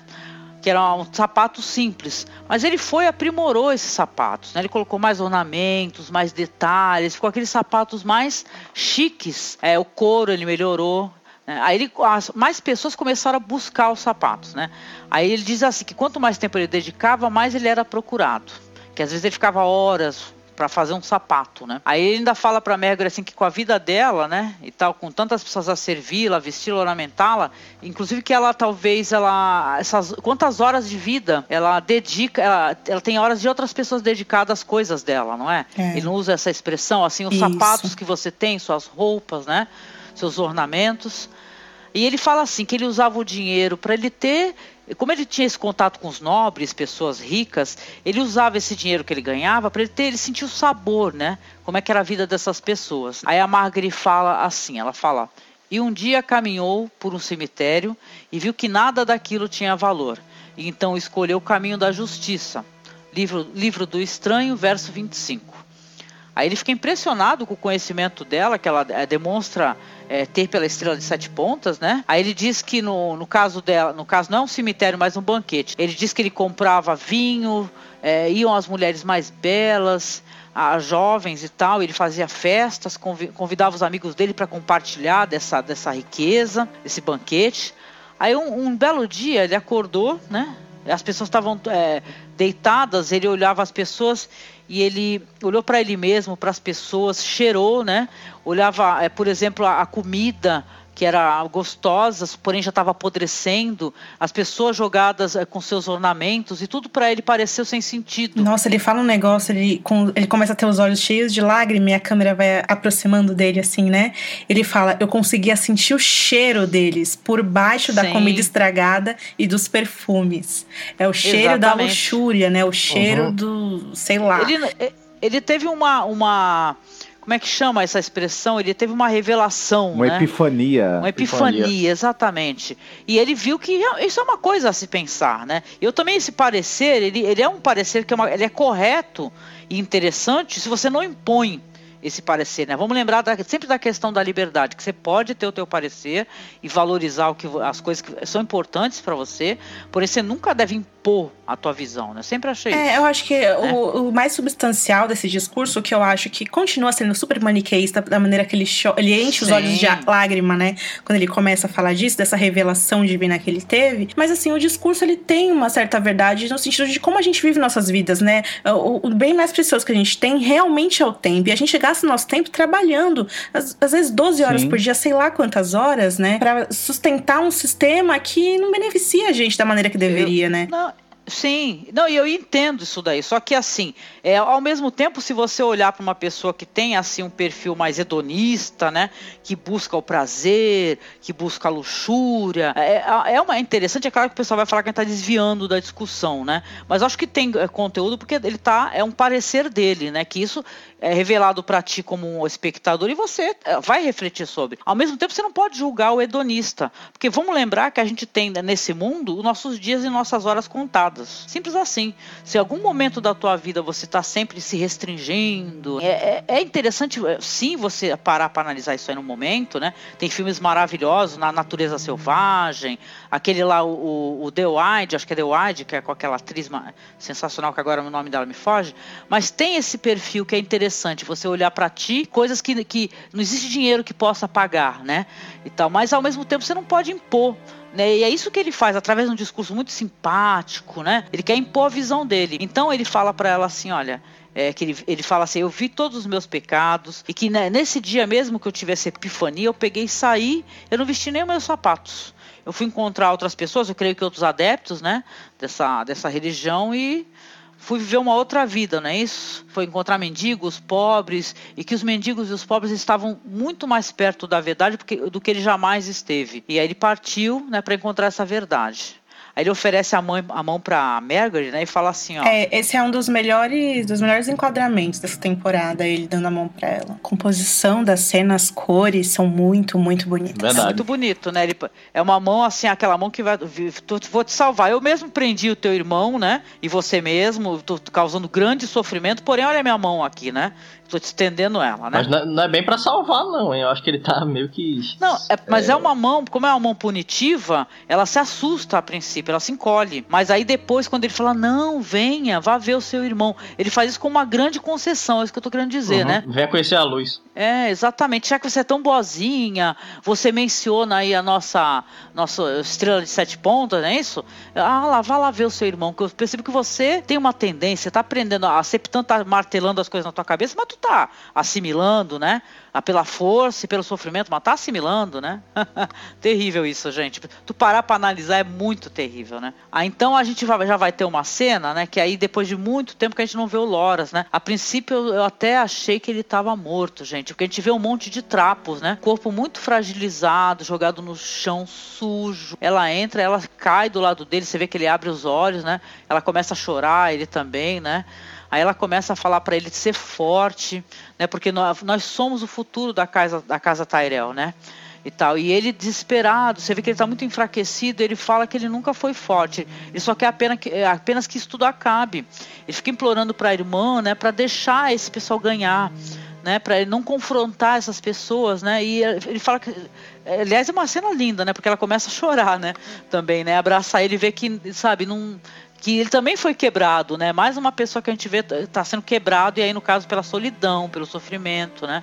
Uma solitária, né, praticamente aquilo Ou lá. não, né? né? Deus Terrível. sabe o que, que tô fazendo com o cara, porque se ela, ela presenciou os pecados dele, tá sofrendo dessa maneira, imagina ele que cometeu o pecado, né? Pois segundo é. Pardal. Pois Vai é, porque, porque assim, deve tá. é, é claro que, não sei, fala que ele não, nunca foi forte, é por isso que ele tá mais fraco que ela. Mas ela tá muito melhor do que ele, né? Não, Desse- e ele já foi forte também, porque ele era. ele- até uma questão muito interessante que a série coloca pra gente, que ele era um, um cavaleiro, né? Muito fodão. É. Um grande batalhador e tal, um cara que vencia, né? Então, é, pô, ele, ele foi quebrado também, né? Até ser reduzido a nada, a, reduzido, coitado, a alguém que quer simplesmente só sair dali. Só quer só sair dali, né? Deixa eles falarem que. Faz o que eles quiserem, né? Deixa eles ganharem. É tão triste. Até a caracterização dele lembrava o Fedor, né? Sim. Pra ele É. a coisa tá complicada porque a Marjorie tá lá presa por algo que ela fez. E ele tá lá preso por algo que ele é. Então é muito mais difícil, Com né? certeza. É, na Fortaleza Vermelha a gente vê o Parcel dando uma lição, né? Bem. Parece bem chata ali pro Tommen. E a Cersei entra. É, o Parcel parece bem furioso, né? Com o Alto Pardal. E acredita que o Tom- Tommen deve ter cautela porque não é sábio provocar um fanático. E a Cersei, a Cersei entra e como a gente imaginava que ela ia fazer, ela manda o Parcel embora. o Parcel até. Ele meio que tá. Ele tá meio, tá meio ousadinho, né? Ele tá todo ousado, enfrentando a né? Cersei. Ele Tudo vai embora ousado. bem devagarinho, e aí a corrente vai tlim. É. É, não, essa, ce- olha pra essa ela assim, cena tem uma coisa tão interessante, gente. Se vocês reverem a cena, você vai ver, que- vocês vão ver que eles, eles dão um enfoque nele indo todo curvado, né? Que a gente sabe que ele é uma farsa, né? A gente já teve essa visualização em Uhum. outros episódios. E você vê que ele tá assim indo todo curvado na frente do rei, mas quando ele para do lado da porta, ele se ele fica com a postura certa e olha pra ela e fecha a porta, entendeu? Ele quer mostrar pra ela que na É. verdade ele tem força, que ele parece uma coisa, mas ele é outra. E é isso tudo corporalmente. É um outro ator divino também, isso daí. Bom, depois que a Cersei manda ele embora, ela acaba concordando com ele, né? Fala pro Tommen que, embora não goste da Marjorie, a coroa precisa se impor para o bem do reino. É, e aí ela fala que este mundo não importa para o Pardal, porque ele quer derrubar as coisas deste mundo e substituí-las por fantasias. O Alto Pardal ele quer substituir o mundo pelas fantasias dele, né? Ela tem razão nisso, só que é complicado pra Cersei mandar isso, porque a gente sabe que ela é uma mulher também cheia de privilégios e que é claro que ela é a- o maior alvo dele. Mas tem um fundo de verdade nisso que ela fala, né? Que é justamente a nossa maior crítica em relação a. Não é verdade? A gente ele, tem- né? Quer substituir por nada, né? né, pelas Mas coisas os da cabeça dele. Que que, ele que o pessoal usa são bem reais, né? Bom, É. aí o Tommen revela que sabe os planos do Pardal, mas ele fica relutante em, em compartilhar as informações que ele recebeu. E aí a Ce- a Cersei promete que ele sempre pode confiar nela, que ela é a mãe dele. E aí ele começa a contar pra ela, mas o diálogo deles não é revelado, né? E na próxima cena a gente sabe que a Marjorie vai ter que fazer a caminhada da vergonha também. Passar pelo aquele mesmo processo que a Cersei passou, de humilhação em pública. Ele- o Jaime e a Cersei, eles eles falam isso pra Olena, né? Depois que eles chegam sem ser convidados novamente ao pequeno conselho. O Kevin e a Olena desdenham da presença dos dois até que a Cersei faz a revelação, né? Do Tommy. O Jaime então sugere que o exército Tyrell se, apre- Tyrell se apresente e tome a Marjorie de volta. Ele fala que o exército Tyrell é o segundo maior de Westeros. E, bom, sugerindo que o dos Lannisters seria o primeiro, né? Então, fica a pergunta aí por que ele, ele mesmo não vai lá e pega. Pa- O pagamento de todo mundo tá atrasado por causa disso. Do exército dos Lannisters. Os caras não Só- recebem faz uns seis meses. Eles estão de greve, pô. Bom, e aí quando a Cersei lembra o Kevin que essa pode ser a única chance de salvar o filho dele, é, ele aponta que a chegada de um exército poderia significar uma guerra civil, né? Mas, porra, já tá acontecendo uma guerra civil bem bizarra lá, então. E a Olena fala que esse é um preço que vale a pena ser pago pra que eles, ela possa recuperar os netos. É. Na verdade, ela fala uma coisa horrorosa, né? Ela fala assim, antes eles do que a gente. Que a gente. Cara. O- Olha só isso, antes eles do que a gente. Eu tenho muitas questões em relação a essa cena aí, gente. Muitas mesmo. Tem muita gente, aí a gente até citou um, um tópico que tá bastante popular no Reddit, que a galera tá achando que todo esse lance da Cersei falar que tá preocupada com a segurança da Marjorie, tanto pro Tommen quanto pra Olena, ela tá tentando, na verdade, acabar com a casa Tyrell aí. Ela tá com um plano na cabeça dela, que é só na cabeça dela, que tá. A Cersei não, não esqueceu das coisas que a Meg e a Han disse pra ela. Isso é bem, inclusive, isso fica bem bem explícito lá no primeiro episódio, né? Quando ela vê que as coisas da Marcela acabaram acontecendo e tal, e o Tommen é o próximo, e a rainha mais jovem, mais bela ainda tá aí, que vai tomar tudo que é dela. Tem gente que acha que o Pardal, não só a Cersei, mas como o Pardal também tá pensando, quando ele prende a Marjorie e o, e o Loras, ele não tá pensando em prendê-los por causa da, da, da luxúria ali deles. Ele tá pensando em é, culpar a casa Tyrell pela Olena ter assassinado o Joffrey. Eu não sei o que vocês acham disso. Eu acho que pra, ele quer destruir as duas casas, só que os Tyrell estavam sendo a sustentação financeira que os Lannisters estavam tendo. É, eram, é, a aliança das duas casas tornava elas muito fortes. Então ele uhum. pegou uma para depois pegar a outra. Né? Eu acho que ele quer destruir as duas. Agora, pode ser que a Cersei esteja querendo aproveitar esse ímpeto que o Pardal, que o Pardal tem de derrubar as duas casas para usar contra contra os Tyrell. É, é bem possível. Porque assim, todo esse lance do, do exército para mim ficou muito estranho. O Jamie, ele fala pra Olena, não é pro Kevin. Ele fala pra Olena: vocês têm o segundo maior exército. É impossível isso, gente, porque foi os Tyrells o exército maior de Westeros que salvaram os Lannister na Batalha da, da Água Negra. E é por isso que eles venceram a batalha. Como uhum. que o Jaime fala que o, o, o, eles são o segundo? Não, eles têm que ser o primeiro. Tipo, isso não, não faz sentido. E se o primeiro não for nem o do, dos Lannisters, nem o deles? É, mas vai ser qual? Do norte, os Bolton só tem 5 mil homens. Tem tipo... os Arryn, né? É, tem os Arryn, mas não tem ninguém lá, ah, né? Não aliados, né?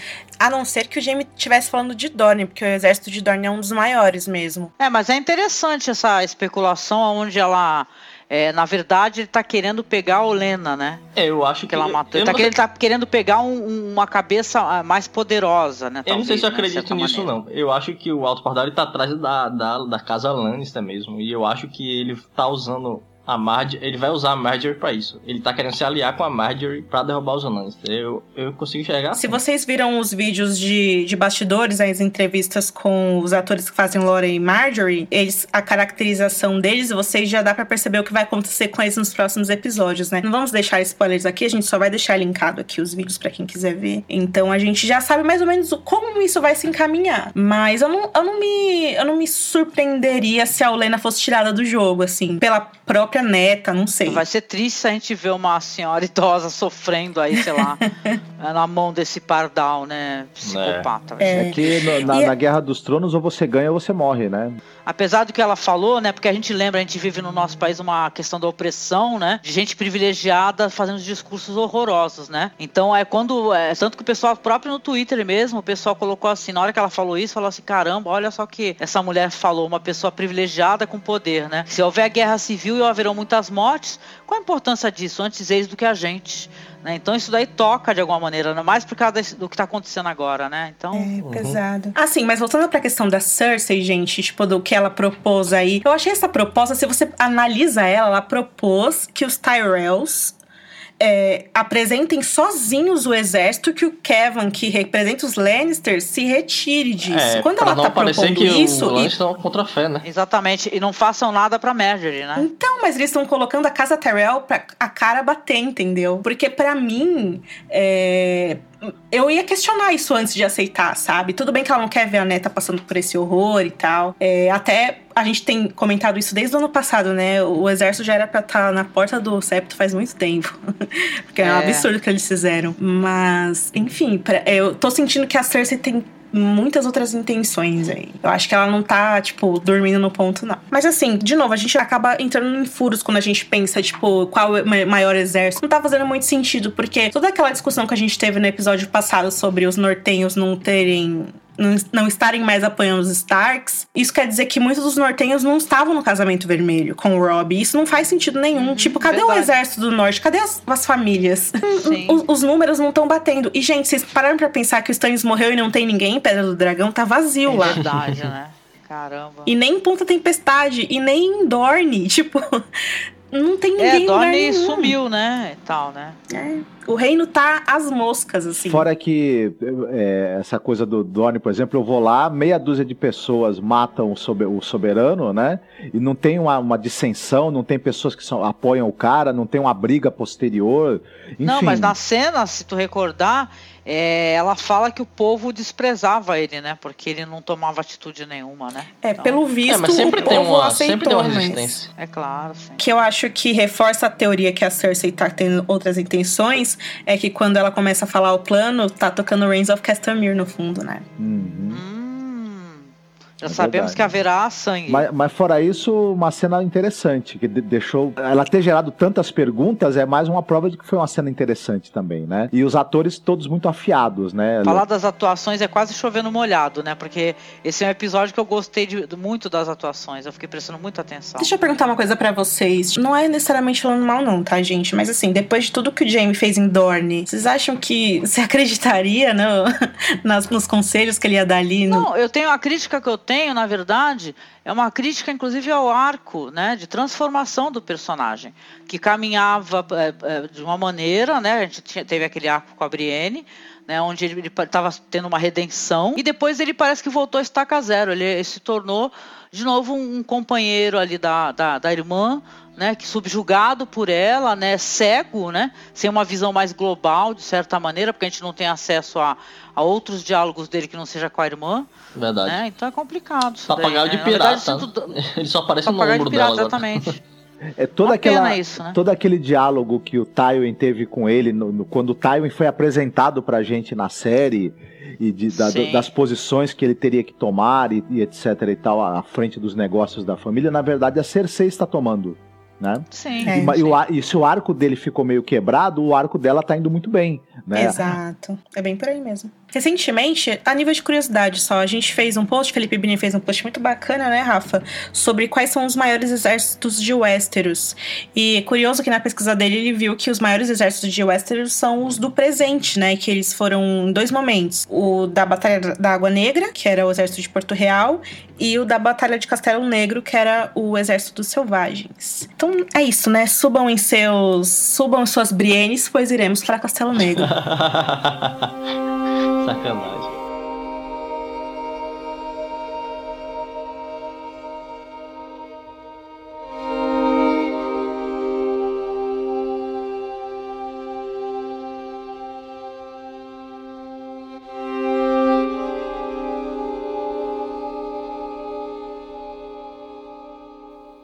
Na verdade, tinha que ser assim: ah, é, vamos é, para um Castelo Negro, local de amor, né? De, de olhares e de sensualidade alimentar. Ninguém morde um pedaço de carne de maneira mais sexy do que o Tormund.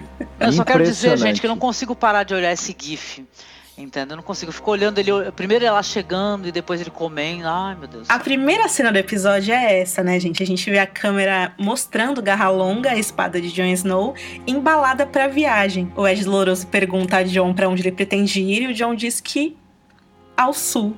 Fazer o que lá? O Ed pergunta. E ele? Me aquecer? Não sei. E aí o Ed começa a ficar um pouco nervoso, fala que o John não pode abandoná-lo, diz que ele esteve com o John em Durolar, que viu com o John o que existe do outro lado, que aquelas criaturas estão chegando, que o John fez um juramento e tá, e o John fala que fez tudo que pôde, mas que os próprios irmãos o mataram, e aí um começa a gritar com o outro, e eles são interrompidos pela corneta que tá soprando. Visitantes chegaram, e John e Ed então correm para o pátio. Do lado de fora, vemos Brienne, Sansa e Podrick Payne chegando à muralha. Os selvagens observam as mulheres com curiosidade. Tanto Brienne como, como Sansa são mulheres nobres, né? Herdeiras de suas casas. Ah, e o Tormund, quando ele olha para aquela mulher de 6 metros de altura com uma espada de aço valeriano, assim, ó. Ele Nossa, fica né? de boca aberta, assim. e a Brienne olha, tipo, o que é, ô, sabe? É, o que, que você tá me regulando aí, ô barbudo? Gente, é maravilhoso. Isso é uma cena linda, é né? Ela maravilhoso. passando e ele isso, olhando. Isso assim, é ah. amor à primeira vista. Dizem que não existe, mas. Ah, Olha- não. ah, Eu acho que foi amor. Na hora que ele olhou, foi paixão na hora. E, e do- isso foi.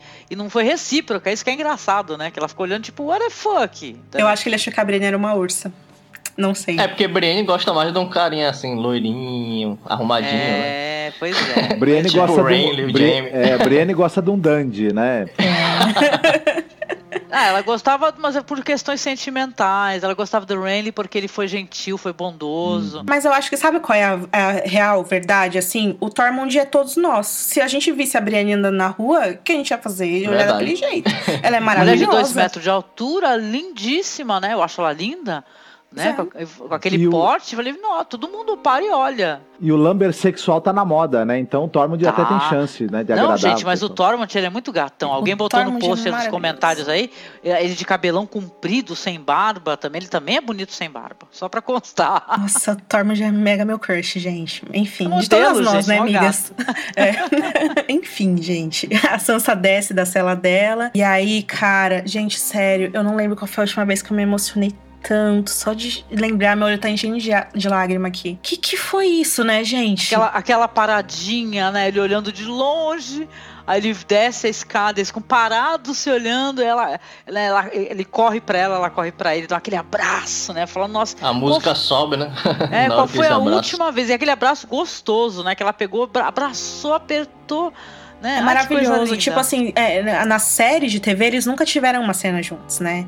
E, É inclusive, verdade. a Eles gente não tinham sabe. identificação, né, um com o outro. Não é tinha. interessante. Nos livros, vocês já leram A Guerra dos Tronos, até um pouquinho da Fúria, vocês sabem que o que a Sansa pensava do Jon, o que o Jon pensava da Sansa um pouquinho, mas isso é nos livros. Na série a gente nunca teve esse ponto de vista entre os dois. E, e é muito lindo porque, por um lado, eles faz tanto tempo que eles não se veem, o Jon e a Sansa lá da primeira temporada eram pessoas, atores mesmo, completamente diferentes, né? Sim. Então é você reconhecer alguém, alguém, uma irmã sua, que você não vê há, sei lá, seis temporadas, e você olha e fala: peraí, minha irmã tá desse tamanho, e ela olhar e falar: meu irmão tá barbado assim, esse cabelinho ele aí. representa tudo que ela amava, que ela tinha mais de mais caro, né? Que é, É, o Winterfell, né? A Então, segurança. a saudade da família, o amor da mãe, do pai, né? Tudo que ela já não tem mais. Então, ela- aquele abraço é abraçar isso tudo. Abraçar a nostalgia da, da- do que eles tinham antes, né? Assim, o abraço foi cena. muito, muito lindo. Muita gente, inclusive, lembrou da cena em que o John, a- o John presenteia a área com, com a agulha, eles se abraçam também. Sim. É, é muito lindo, gente. Olha, eu acho que de longe essa foi a cena favorita de todo mundo aí. Se não foi a sua, você Uhum. pode comentar aí. E, e explicar pra gente qual foi a sua cena preferida. Mas é realmente um negócio que nos livros a gente não tem isso, e é o papel da série também dar um pouco desse fanservice, né? Eu acho que de todas essas, todas essas coisas que a Sansa viveu, e o John também, mas assim, a Sansa, as coisas que ela sofreu, como isso reverberou entre, enfim, todo mundo que assiste a série, foi um assunto muito sério e tal, pra ela chegar aí, né, num ponto em que ela finalmente vai poder vingar e ter um protagonismo nessa vingança, e não é necessariamente só uma vingança dela, mas é de todo mundo, do John também, do Rickon também. Eu acho que os produtores, pelo menos, souberam é, seguir a partir da, dessa coisa horrorosa que eles criaram pra Sansa, e isso realmente é algo que a gente tá todos, todos estamos muito ansiosos pra ver. Não, e não é, não é só vingança, é justiça também, né? Ela retomar o lugar dela por direito, os dois, né? E também porque eu acho que o povo lá deve estar sofrendo um pouco na mão dos Boltons, né? Muito possivelmente. Com certeza. Você quer dizer o povo do norte? Ou Isso, isso. do lado de dentro, já aquecidos, abraçados e tal. O John serve um prato de sopa quente pra Sansa e eles começam a conversar. Você lembram lá das tortas de rim que a velha ama costumava fazer? Aí riem. Depois falam como eles jamais deveriam ter saído de casa, que se eles pudessem, eles voltariam no tempo pra voltarem a ser ali uma família. E a Sansa diz que passou muito tempo pensando em como que ela era idiota com o John por ele ser um bastardo, ela tratava ele um pouco mal, porque ela era um pouquinho convencida. E o John, ah, não liga pra isso, confessa que ele também não ajudava muito, porque ele vivia acuado na presença dos outros irmãos, porque ele não se, não se achava bom o bastante. Enfim, ele acaba desculpando ela por tudo, os dois riem de tudo, ela bebe cerveja dele, engasga, fica aquela conversinha e tal. Eles se perdoam, né? Isso é bonito. Ele não tem o que perdoar. Ela fala, sim, tem sim, me perdoa, né?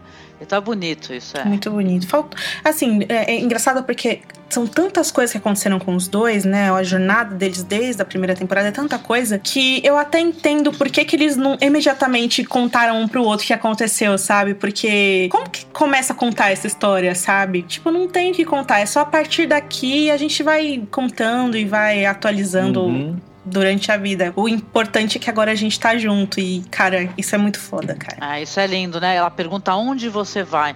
Aí ele fala aonde nós vamos, né?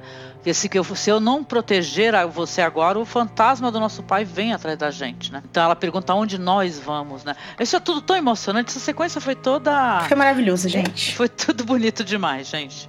É, enfim, aí o John fala que ele não vai poder ficar ali depois de tudo que aconteceu. É esse meu ponto. Ele não fala o que aconteceu. Ele só. A gente tem que assumir que a Sansa já saiba que ela vai saber um dia. E a Sansa fala que, cara, o único lugar que a gente tem que ir agora é pra casa. E eu acho que todo mundo se surpreendeu com isso, né? Porque a Sansa, eu me lembrei muito de. de é, qual é o nome do filme, gente? Mad Max, sabe? Quando a Charlize Theron chega na, na Terra Prometida e não tem mais nada, não era do jeito que ela esperava, ela fala: Não, vamos voltar, vamos pegar o que é nosso, a nossa casa, sabe? Com as meninas. Eu me lembrei Ah. muito desse sentimento de Mad Max que elas voltam pra trás e tal. É que é o último lugar que você espera que elas, né, partam, enfim. A Sansa fala: Meu, vamos pegar a nossa casa de volta dos Boltons. O John fala: Meu, não tem um exército, é, sei lá. Daí ela fala: O Winterfell é nossa. Diária, Bran, Rickon, da nossa família. A gente tem que lutar por ela. E aí o John fala: Ah, eu tô cansado de lutar, não sei o que lá. Foi tudo que eu fiz desde que eu ela, saí de ela casa. fala pra ele que, que eles só vão estar salvos lá, porque lá é o lugar deles, eles pertencem, né? É. A esse local, né? Ele ressuscitou, mas parece que não acordou pra vida ainda, né? Não, mas isso daí é um processo. Tá né? cansado, Ah, né? É, é que nem assim, a série eu acho que ela desenvolve de maneira lenta um ou outro personagem pra gente ter uma surpresa. E outras coisas ela, ela acelera um pouco, né? Eu acho que, que, de certa maneira, é isso daí que a gente achava, as pessoas, todo mundo, né? Falamos sobre morte e transformação em um dos episódios anteriores, a gente aguardava que isso daí ia ser imediato, né? Essa transformação, ah, ele morreu, então algo foi tomado dele, algo dentro dos, do cerne dele, né? Foi alterado. Mas eu acho que isso daí é um processo, que ele é um cara que ao mesmo tempo que ele, que ele lutou tanto, né? E com tantos ideais ele viu que isso daí não deu em nada, qual foi o destino dele, ele tá ainda indeciso qual é o próximo passo, né? É, o que ele perdeu foi a esperança mesmo, né? Mais do que a personalidade, assim, ele tipo, ele, ele morreu porque ele tava fazendo o que achava que era certo, então, Sim. pra que fazer de novo? Ah, isso também é interessante porque desenvolveu o personagem dela. Porque ela que foi tão zoada né, em tantas eh, temporadas, né? As, as pessoas que ela chamam de sonsa, a atriz, coitada, ela sofreu até bullying, né? Então ela, ela a, personagem, a personalidade dela também tá muito diferente. Depois de. Que triste, né? Depois de todo esse sofrimento, né? Aí ela tá sendo mais assertiva, ela falando, não, a gente tem que fazer isso, a gente precisa. E olha, se é eu ou você, a gente nunca ia querer voltar no lu- lugar onde tem um facínora. Que ele fez o que fez com a gente, foi o diabo pra gente poder fugir, né? Interessante. Acho que o reencontro acendeu alguma coisa dentro dela, porque dois episódios atrás ela tava com medo de entrar no rio. Sim, e é, agora mas- ela tá querendo ir lá e matar Tava, todo mundo. tava e tomar o que é quebrada, dela. né? Não, mas sabe, meu Sim. ponto era Uhum. justamente esse. Ela chega na muralha, tem aquela cena que ela come aquela carne, ela pensa, velho, eu sou a herdeira de Winterfell, minha vida não precisa ser essa, não. Eu vou voltar e vou pegar o que é meu. E isso é muito verdadeiro, ela tem que fazer isso mesmo, cara. Tipo, e assim, do ponto de vista do John, ele fala pra ela, tipo, velho, eu matei irmãos de negro. Quem lembra dele matando Corin, né? Quem lembra, matei selvagens. Tipo, ele deve lembrar da Ygritte também, ele não fala, mas ele deve lembrar. Matei uma criança que era mais jovem que o Bran. Eu adoro que o John nem lembra do Rickon nessa hora. lembra mais jovem que o Bran. Nem o John lembra do Rickon, coitado. Muito, muito bom. É se você falar, não, John, você vai e se você não quiser, tudo bem, eu vou sozinha. E aí, lá do, do lado de fora, essa cena maravilhosa que é a Davos encontrando Melisandre, perguntando finalmente pra onde ela vai, se ela vai continuar em Castelo Negro. E ela fala: É, eu vou pra onde o John ordenar que eu vá. Porque ele é o príncipe que foi prometido. E a Davos fala: Ah, não era o Stannis? E aí a Melisandre, tipo, sai deixando ele sozinho, né? tipo, Ela nem sai aí. Sai de fininho assim, né? É, e ele segue Ela ela, ele não correndinho, quer. Ele não quer saber, não. Ele segue ela, quer saber o que aconteceu, o que aconteceu lá, e a princesa Shireen e o Stannis. E ela, ah, houve uma batalha, Stannis foi derrotado, e ela tenta sair de novo, mas ele pega ela pelo braço, puxa de novo, e a Brienne chega. E fala, ah, eu vi o que aconteceu. É, eu lembro de vocês dois, vocês lembram de mim? Pois é, eu era membro da guarda do Renly, do rei Renly. E eu tava lá quando ele foi assassinado por magia de sangue. Ela olha assim pra Melisandre. Ela olha, ela olha um olhar fulminante, né? E tal. A Melisandre que se cuide, né? E ela fala: Eu não esqueci isso, eu não perdoo isso. E aí ela fala: Eu vi as forças do Stannis ser- serem derrotadas no campo. E o próprio Stannis me contou tudo isso antes de eu mesmo matá-lo. E aí o Davos e a Melisandre ficam olhando pra ela com uma cara de confusão, tipo, eita. E aí ela sai, aí a Melisandre também aproveita e sai e o Davos fica lá sozinho. É, A Brienne meio que pega o bonde andando e se pendura na janela, né? Quer ficar sentada na Verdade. janela. Porque é bem na hora que ele pergunta da Shireen, né? Falei a Shireen, né? Aí chega a, a, Brienne, eu sei o que aconteceu. E tu fala, cacete, como assim, né, ô Brienne? É, nessa hora a Melisandre, a Melisandre, acho que é tipo, um pé, ela deve ter gelado ali. Poxa. Pois é. Na hora que perguntou da Shirin, ela fez uma cara quando a Brienne falou, eu sei o que aconteceu. Ela? E o Davos, me- até que quando a Brienne chega, ele fala, olha aqui, minha filha, você não tem nada a ver com esse assunto, mas aí a Brienne começa a falar. Eu tenho sim, foi eu que matei essa. É tantas coisas nessa cena que, tipo, não. não, não assim, não. Primeiro que essa conversa tinha que ter sido feita antes. A Melisandre não tem que esconder nada, gente. Se ela tá seguindo o príncipe que foi prometido, ela não tem que ter medo de falar a verdade pro Davos, ela não tem que ter mais vergonha de nada. Ela acabou Ó, de ressuscitar Jon Snow, não tem mais que Sim, ficar não, mas eu triste. acho que a série. Olha, eu não sei se eu tô falando bobagem, tá? Mas eu acho que a série vai se aproveitar desse, desse gancho, tá? Pra, pra futuramente fazer a personagem morrer por causa disso, entendeu? Porque ficou muito claro isso daí, alguém É, eu im- acho também. impi- impedindo no momento que ela vai responder, ou que ela vai ser obrigada a falar, ou ele vai cobrar ela com mais, né? E tal, a outra pessoa fala, e ela, que ela foi embora de novo. A Melisandre, e con- e a conversa terminou ali de novo. Eu Gente. tô achando que isso daí vai- é o destino do personagem. Gente, pelo Entendeu? amor de Deus, o Davos, ele era extremamente devoto a Stannis. Não faz sentido ele não ter respostas. Pelo amor de Deus, gente. Não, É. isso aí tem que. É, é realmente é o que a Angélica falou faz total sentido. Eles têm que segurar isso por algum motivo, e provavelmente é esse, mas vamos ver, né? No fim do episódio, pessoal, um mensageiro chega da casa Bolton, né? Ele chega à muralha, chega no dia seguinte que chegou a Sansa. Mas enfim, chega. e aí Estão todos lá fazendo seu desjejum. A gente vê o Tormund olhando pra Brienne comendo aquele. É um pão, é um osso, sei Parece lá. uma carne com uma carne de porco, sabe? Sabe que tem ó, que te- tinha um negócio grosso, assim, uma É. pele, né? E ele olhando uma pra parecia, ela. Uma, parecia uma língua. Parecia uma língua, né? É, algo assim, sim. Ele olha pra Sarapatéuzão, ela de uma né? maneira, gente. Eu espero que alguém olhe pra vocês assim um dia, porque olha, ele realmente quer a Brienne. E a Brienne olha pra ele tipo, meu, se liga, Gente, sabe? eu adorei tudo. O, E- o engraçadinho, o fofo, chegou a ser fofo, gente. Che- O Ed doloroso, assim, ele olhando, aí tu percebe que ele reparou, fala assim, ah, entendi. aí olha pro outro lado, sabe? E ele tá muito. E ela olhando com aquela cara que ela nem esconde, né? É engraçadíssimo, né? Que ela fica assim, tipo, hum, entendeu? O que, que foi? O que, que há? O que, que Olha, foi, se né? vocês Tal. matarem Brienne ou Tormund essa temporada, eu vou ficar muito puta, porque. Ah, vamos lá na porta da HBO, cara, fazer protesto. Porque, pô, aí, aí é sacanagem. Ai, Aí é sacanagem. mas tá com cara que eles vão fazer isso mesmo, porque estão matando qualquer um, né? Enfim. Meu Deus. E aí É. a Sansa olha pra aquela, ela pega a carne com garfo, né? Tipo, o que que é isso, sabe? Aí o Ed, ah, desculpas, aqui na muralha a gente não é conhecido por ser grandes Pô, cozinheiros são, e tal. são cervejeiros ruins, cozinheiros ruins, hein? Oh, o. Rob Três Dedos, ele foi condenado por ter virado a casaca, sei lá, não mostrou, né? O Rob Três Dedos é o cozinheiro da... O João até cita ele na Namorado. série várias vezes, é. Enfim. Se foi condenado, tá o cara da, da estrebaria, né? Cozinhando agora. Por isso que tá dando essa comida meio esquisita. É. Tá com cara, é. Enfim, aí o John recebe a carta que o enviado trouxe, ele reconhece o selo do homem esfolado, ele olha pra Sansa já, tipo, ih, fudeu, Sansa. Aí ele abre e ele lê. Cara, e o que ele lê. Caramba, gente. é- É foda porque eles fizeram isso de uma maneira que foi muito boa. Porque a- o medo e a excitação da batalha que tá por vir, que essa carta gera, que eu acho que gerou em todo mundo que assistiu, foi um negócio que foi único, assim. O conteúdo da carta é o seguinte.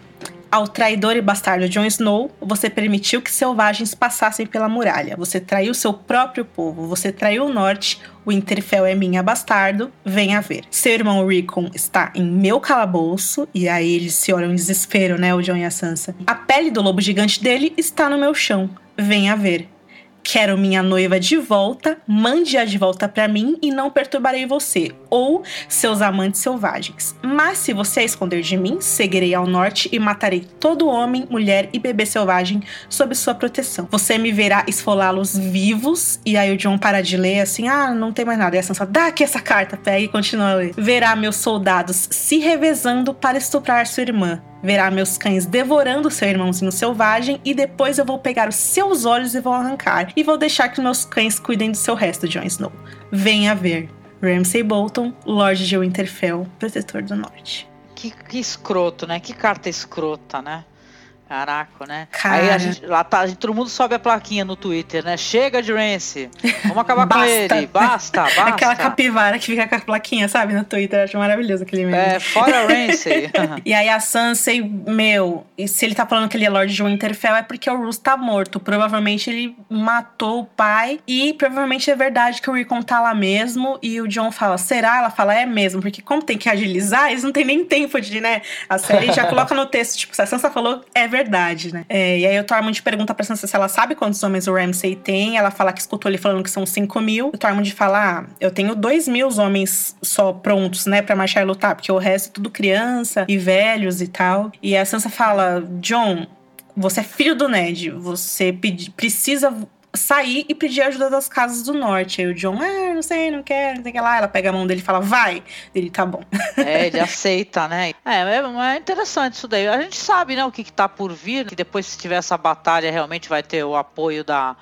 Da, do ninho da águia, etc, né? Apesar dessa situação meio dele com a Sansa, meio estranha do Mindinho, mas é interessante. De qualquer maneira, como é que eles eh, hão de fazer, então? Será que a partir daí eles vão pedir apoio para outras ilhas? Quem sabe aquela ilha dos ursos? Ou vai ter esse, esse segmento e tal? Vocês acham que a série já apresentou isso, de certa maneira? não? Vai ser isso mesmo. Vai ser isso Vai mesmo ser que vai isso mesmo. acontecer. Vai ser legal. A Sansa vestiu mesmo o negócio de. É engraçado, muita gente apontou. Isso aí que ela faz, ela até manipula um pouco, né? O John, você é filho do Ned, vamos. Tipo, talvez ela tenha pedido isso com o Mindinho. Ah, Embora a gente não queira acreditar isso, mas quem ensinou essas coisas foi ele, né? Uma Né? parte a Ela Cersei. esqueceu por uma temporada e meia, né? E Mas agora ela lembrou. É. uma parte foi a Cersei e uma parte foi. O que a Sansa sabe, infelizmente, não foi ensinado pelos pais. Porque John, coitado, não vai conseguir ainda, tá numa ilhazinha com coco, né? E não tá numa vai. rede. Não né? Não vai rolar, John. E a, e a Grazi Massafera. Grazi Massafera. É, uma curiosidade é que nos livros tem a carta que o Ramsay escreve pro John, né, Rafa? Que é conhecida como a Carta Rosa. Só que nos livros ninguém sabe se foi o Ramsay mesmo que mandou. Tem todas umas teorias de que talvez tenha sido outra pessoa e tal. E o conteúdo da carta é um pouco diferente. Como a gente citou, ele pede também que o fedor seja devolvido pra ele, né? Que é o. É. Mas aqui nesse sentido, o Ramsay nem liga mais pro Theon.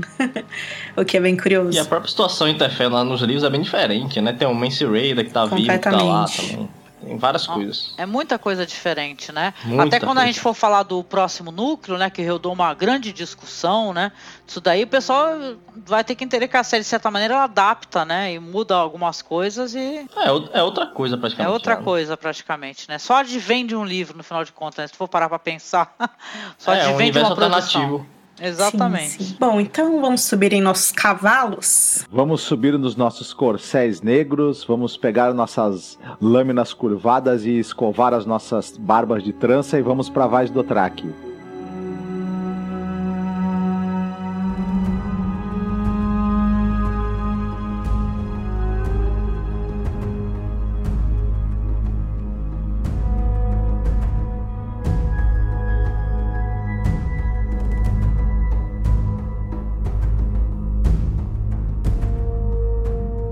Lá nós vemos Daario e Jorah, eles estão subindo numa encosta para poder espiar melhor o Vaz, Vaz do Traque. O Daario tá tirando sarro do Jorah dizendo que ele tá velho, ele não ia aguentar, né? O fogo da Daenerys, que é jovem, cheia de vida e essa Não coisa ia toda, conseguir né? montar o dragão, né? Pois é, pois é. O Jorah diz que eles precisam deixar. Ele, ele aponta ali onde, até onde eles têm que ir, na, na cidade, em qual local, e fala que eles têm que deixar as armas, porque é proibido entrar na cidade sagrada portando armas. Só que o Dario tá muito resistente em entregar a, a- a faca de estimação dele. E nesse momento, durante essa discussão, ele acaba percebendo que o Jorah tem. está com esca- escama gris no seu braço. O Dario diz que para o Jorah, não, pode deixar que eu vou guardar a faca aqui, fica sossegado, e a gente já intui que ele vai guardar coisa nenhuma, do jeito que ele é, né? Tem um personagem nos livros que ele tá navegando com um sacerdote vermelho e em certo momento ele machuca o braço durante uma tempestade. Esse sacerdote recupera o braço desse personagem e o braço dele fica vermelho, assim e tal. E eu fico pensando, se o Jorah encontrasse uma sacerdotisa, já que a magia tá tão potente em- em- no, no mundo agora, Uhum. e ela curasse o braço do Jorah, eu fico torcendo pra isso acontecer. É, pode também. acontecer, né? Já que vai entrar uma sacerdotisa em Mirim, é uma boa teoria essa. Sim. É. E essa doença não é, não é essa doença que leva à loucura? uhum. né? Que as pessoas perdem a sanidade. É triste destino para um homem assim, né? Pô, o cara é uma tragédia ambulante, John. É, é sim. É pesado. A noite cai, o Dario de Hora, eles conseguem se esgueirar pela cidade e tá tendo uma comemoração do encontro dos caos e os Dothraki estão lá pelas ruas tocando, bebendo, transando a céu aberto, essas coisas que eles gostam de fazer, né? Até o, o Dario comenta quando ele vê um cara transando com uma mulher num, num canto que ele fala, poxa, devia ter nascido um Dothraki, né? Bom, o Dario é um toscão, né? é, eles acabam sendo é, interpelados por dois Dothraques em um beco, né? E eles tentam fingir que são mercadores, mas os Dothraques não acreditam muito não e partem pra porrada. Na luta que, é que, que se inicia, um dos dois é, corre para avisar os outros, mas ele é detido pelo Dario que quebra o pescoço dele. E o Jorah perde a briga com o outro e tá sendo enforcado. Mas o Dario chega por trás e enfia o punhal no, no, no coração do cara. A, a, a faca a qual ele é muito apegado, que ele não quis deixar para trás, né? Eu achei o Jora bem fraco na luta. Será que ele tá realmente ficando mais fraco com escama gris? Possivelmente. pode ter a ver com a doença, né? Sim. Uhum. É, eu acho que foi mais pra reforçar a questão da idade do cara, né? Porque ele só bate nessa tecla o tempo todo. Os Dothraki são grandes lutadores, e aquele cara é um Dothraki, era um Dothraki jovem, né? Então é uhum. é complicado, é. né? Era irmão de sangue do, do cara lá, né? Uhum. Eles percebem, o, o Jora fala que o, o, se encontrarem o cara esfaqueado, vão começar a procurar por eles, e o Dario resolve resolver a questão esmagando a cabeça do cara com a pedra, escondendo o corpo. No templo das Dosh Kalin, a Daenerys está ali, né? Ela é apresentada a uma jovem sacerdotisa Lazarena. O que, que é uma Lazarena? Que nasceu em Lazar. Lazar. Muito bem. tinha uma coisa a ver com Lazarena. Não, é. Nazarena. Nem, nem Nazarena, nem Lazarenta. É Lazarena. Ah, tá. E ela, a moça está contando que ela foi pega por um cal aos 12 anos e que quando ela engravidou, o cara comemorou quebrando as costelas dela. Pesado. Porque nasceu uma menina. A Daenerys estava escutando a história, ela fala para uma das Dosh Kalin mais velhas que ela quer ir ao banheiro, né? Quer fazer água. Eu entendi que seja isso, né? Uhum. Quer fazer um xixi. Isso né? E quando ela. E, a, e aí a, a Dosh Kalin fala que, a, que, que aquela moça jovem a acompanhe. E aí fala pra ela, ó, você sabe que não dá pra fugir daqui, né, menina? Não, eu sei, fica sossegada. Não, ela fala, eu nunca vou fugir dos Dothraki. Se você é. pensa nisso, é, é, e a, a, a Emilia Clarke, ela fala isso, né, no, no vídeo de bastidores desse episódio, que a Daenerys estava pensando em fazer isso faz tempo, ela só não sabia como. Ela tava só esperando os caras chegarem lá. Hum. Ela já tava com isso, ela tava falando, eu não vou fugir desses caras, porque o Macalice não foge, entendeu? Eu não vou fugir do meu povo. Motherfucker. Né? É. Quando as duas saem, é, aparecem o Dario de Hora, eles agarram a menina, mas a Dani exige que, ele, que ela não seja morta, explica para eles que, ele, que, ele, que ela tem um plano, e fala pra menina: confie em mim, não me traia. Na noite seguinte, os caos estão reunidos e eles estão discutindo que o Ago, o cara que o, o Dario esmagou a cabeça, foi encontrado, né? Morto. E eles estão ali falando que, ah, foi, o Calmoro ele começa a falar que, ah, foi um acidente, caiu uma pedra, enfim, não, não acreditando ele fala muito, assim, né? O cara, o cara me serviu bem e tal, e no final ele fala, foda-se. É. é. Ou seja, mó, mó, mó, mó agradecido ele. Ele né? me é. serviu bem, mas Porra. ele tá morto, vazaram dele. Pronto. E aí eles ordenam que a Daenerys seja trazida. Ela entra junto com a alta sacerdotisa e com a jovem Calize que estava com ela na noite anterior. Os caos começam a conversar, a confabular, e eles dizem que não se importam com ela, que ela é muito baixinha. O outro fala que gosta porque ela é branquinha como leite né? É, um... esse, esse, essa fala deles foi a fala que vazou. Lembra que um dos figurantes lá que foi. É, inclusive, acho que ele foi mandado embora, porque é, ninguém reconheceu ele na cena. Ele tinha vazado o roteiro no Instagram dessa fala e Olha tinha só, vazado. Muito bem. Eles é. começam a discutir ali que um, um dos companheiros de sangue fala que queria experimentar o sabor dela, o outro faz uma sugestão que eu não vou repetir aqui, né? Se ele quer saber como é, é. é o sabor de um cal, né? Enfim, o Cal Moro, ele argumenta que nessa do que vão fazer com ela que na verdade o certo seria ela ficar lá no Doshi Kalim como as outras. E um deles argumenta que não, que na verdade os, os mestres de um Kai estão oferecendo 10 mil cavalos por ela, né? E o Camoro fala que não, vamos, vamos vender coisa nenhuma, que os cavalos a gente vai lá e toma, não tem problema. E a Daenerys então pergunta pra eles: olha, vocês não querem perguntar o que que eu, que que eu acho disso tudo aí de que vocês estão falando? E a cara dela já é aquela cara de tipo, eu vou ferrar com todo mundo. De desprezo, né? Uma cara de desprezo. E marota, né? uma carinha marota, né? É. E ela vai lembrando de quando ela esteve ali pela primeira vez, que foi anunciado que o o filho dela com o Khal Drogo seria o garanhão que iria montar o mundo e o e que o, e que o Drogo prometeu a ela que eles iriam cavalgar além do grande mar de sal e derrotar os homens de armaduras e suas casas de pedra. Aliás, uma fala muito bacana, muito bonita. Ela vai se aproximando da porta, vai se distanciando deles e ela fala que eles tinham que eles tinham grandes planos, Hélio né? Caldrogo, né? Enquanto que Hélio Caldrogo tinham grandes planos de conquistar o mundo, literalmente, os outros caos estavam ali reunidos para decidir que aldeia eles iam atacar, quantas mulheres eles iam estuprar, que tributo eles iam exigir das, vila, vila, das vilas pequenininhas e indefesas que eles atacam. Ou seja, ela fala que são homens pequenos, né? que na verdade pensam pequeno, né? Sim. São pequenos, pensam pequenos e que na verdade nenhum deles está apto a liderar os Dothraki para eles terem um grande futuro. E que ela, sim, seria uma ótima líder. É, Os cara... Eu achei bonita essa fala, eu gostei é, disso. Foi muito legal. Eu, eu, sim, eu tenho condições, vocês não. Calmoro, os outros caos, os companheiros de sangue, obviamente, começam a dar risada, né? Falando, tá de brincadeira, né? E resolvem, na verdade, é, acabar com a arrogância da, da, da Daenerys ou com, com a autoconfiança dela, fazendo com que ela seja estuprada por todo o Calazar e talvez ainda se sobrar alguma coisa pelos cavalos. Nossa, sim, ela sofreu toda espécie de, de violência verbal, né?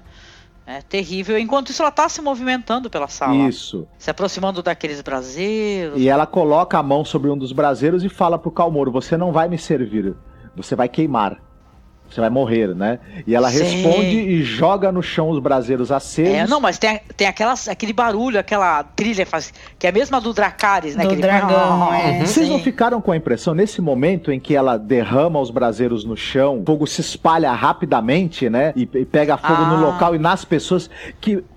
Eu tenho que falar sobre como isso. se ela estivesse comandando o fogo de certa maneira. É, porque assim, porque tem um lance assim, eu, eu achei que ela tinha um plano e que ela tinha mandado, de alguma maneira, o, ou algumas, o, alguma das meninas do Dosh Kalin, ou o Dario e o Jorah colocar algum tipo de querosene, alguma coisa lá. Mas não, né? porque tipo, os atores. Eu acho que é palha é, mesmo, né? Tem muita Mas palha, não, os atores, os atores falam que é, o que ela mandou eles fazerem foi matar os Dothraki que estavam guardando lá, entendeu? A porta, sim, a sim. porta, pra eles não, Ali abrirem naqueles quando... braseiros, naquelas é, tochas, como se fossem umas tochas, tinha óleo, devia ter algo tipo óleo. Entendeu? É, e também, também né? tinha muita E eles já olham estupefatos pra ela, porque ela. Queima. Isso, e ela toca a mão no negócio, que o negócio deve estar uma temperatura altíssima. É, mas né? esse é meu ponto, porque assim, nos trailers tinha essa cena que é ela com o um anel, né, segurando o braseiro. Todo mundo falou, é ela ou é a Melisandre? Eu acho que é a Melisandre. E era ela, e ela tava com o um anel de volta, que esse anel é o anel que era da mãe dela, da Hela Targaryen, né? Os produtores falam que ela perdeu o anel e deixou o anel pro Jorah achar. E aí, a partir do momento que ela coloca o anel, parece que o fogo do dragão volta a ela, né? É Sim. claro que, por outro lado. Não é, pode ser que seja a questão da palha mesmo, ou tinha algum é, óleo, alguma é coisa. Eu só acho que não tem, eu, como uma pessoa não entendida, eu acho que não tem a ver com a questão Targaryen, que as pessoas levantam, que, ah, que os Targaryen não se queimam, até porque isso já foi, né? Essa teoria também já foi, é, já tem textos interessantes aí no, no site e tudo. Mas eu acho que a, o que o Marcos falou, que é a coisa que eu me peguei muito, a questão de ela conduzir aquele fogo, eu não estou falando só dela jogar o negócio no chão. A impressão que a cena dá, se você reparar, é que que alguém, vocês assistiram Carrie a Estranha? Totalmente, é um, essa foi é um filme do Brian De Palma. Sim. É, claro que é, é, um poder psionico e tal, as portas se fecham, mas essa é uma cena que lembra muito Carrie a Estranha, porque ela olha para os locais onde ela está olhando, parece que a chama também está se, sabe, fazendo indo de uma vez. A, aquela eu lembrei bastante da Xoxana também, do Bastardos Inglórios. É, Não, mas é uma cena que tem muito a ver com Carrie é Estranha. Sim. Entendeu? É porque ainda mais aquela cena deles batendo na porta e tal. E Sem ela parece sair. que ela tá conduzindo a chama, até essa questão dela ficar no meio das chamas, é uma questão além do que, do que, do, do que é falado, do que os Targaryen são imunes ao fogo, não, é uma questão dela, pessoal. Sim. Entendeu? Aquele negócio da fogueira, né? Da, quem lembra, óbvio, né? Do Drogo e tal, que é uma questão dela, né? Não é uma coisa da família e tal. E sim que ela possui um poder, aí a gente não sabe, né, da onde esse poder advém, domina ela, ela tem, ela tem condições de. Ou seja, a série foi para outro lado, que também não deixa de ser muito interessante. É, eu acho que agora que o pessoal deve estar tá escutando a gente, não sabemos onde, em casa, na rua, no carro, deve estar tá todo mundo, ai meu Deus, eu quero falar, porque eles são.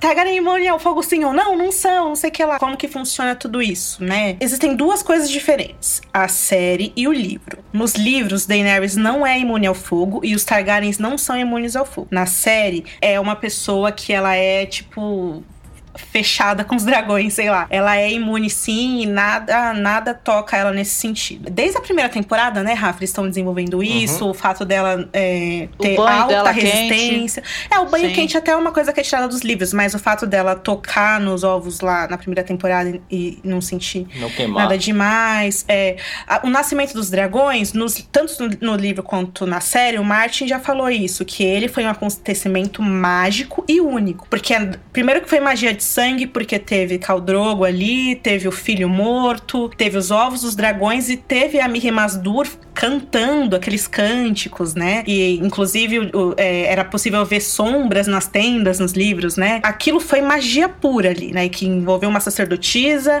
um cal morto que era um rei, um herdeiro morto, três ovos de dragões e a última de uma dinastia, sabe? Então foi um momento único e mágico. Agora a série pegou esse momento único e mágico e transformou a Daenerys nessa pessoa única e mágica. Da mesma forma que ela faz com Tyrion, por exemplo, quando Tyrion vai visitar os dragões e os dragões gostam do Tyrion instantaneamente, isso também é um momento único e mágico, é uma sorte, né, que o personagem tem ali como Mary Sue. E eles usam isso para vários personagens na série, a licença poética que a série usa, então sim, a Dani é imune ao fogo, do jeito na que o Viserys, não era na série. E nos livros é outra questão. O Martin já disse isso, que, inclusive, no, no voo que a Daenerys tem com o Drogo nos livros, ela se queima, né? Uhum. Ela, no último capítulo dela da dança, ela fala que as queimaduras dela ainda estão cicatrizando. É possível ver, né? É, tá em, em, carne viva que fala, né? E assim, a gente sabe que nos livros vocês também leram, né? Na, na, na primeira vez que ela acende a grande pira lá pra é, renascer os dragões, ela sai careca, né? Dessa situação. E na é, série ela diferente. não sai ela sai linda, maravilhosa deusa. Então, são duas coisas diferentes. A gente percebe aonde que a série tá se distanciando do livro, que são também nessas coisas, sabe? Nessas coisas canônicas que eles é, fazem de, de maneiras diferentes e tal. Então, é isso. A gente tem artigos no site sobre isso. Então, quem quiser se aprofundar mais sobre mitos dos Targaryens no, no na questão do Martin, tem um, um texto que Felipe Beni fez muito bom sobre isso. Mas na série é essa questão, sim. A Dani, ela é imune, ela é rainha, ela é deusa. E, ela é... Não, e sabe o que, que eu acho, gente? É, eu acho que funcionou, entendeu? Ficou muito interessante, muito empoderador, né? Sou feminista, então a gente vai falar de empoderamento, isso é bonito, né?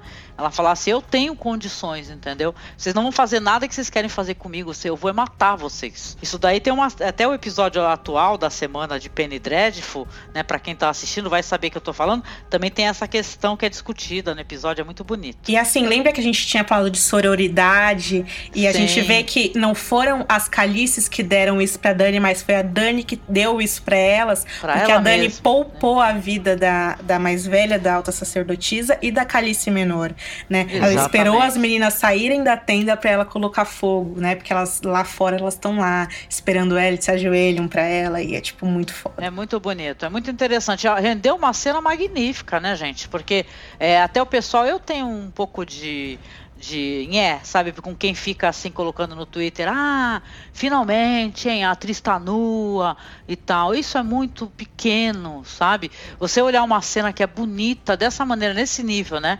Que é, é uma cena linda, ela saindo, é, você vê todo mundo correndo, o pessoal, todo mundo em direção, né? Aquele tanto de gente e tal correndo para ver a, a, que tá pegando fogo, né?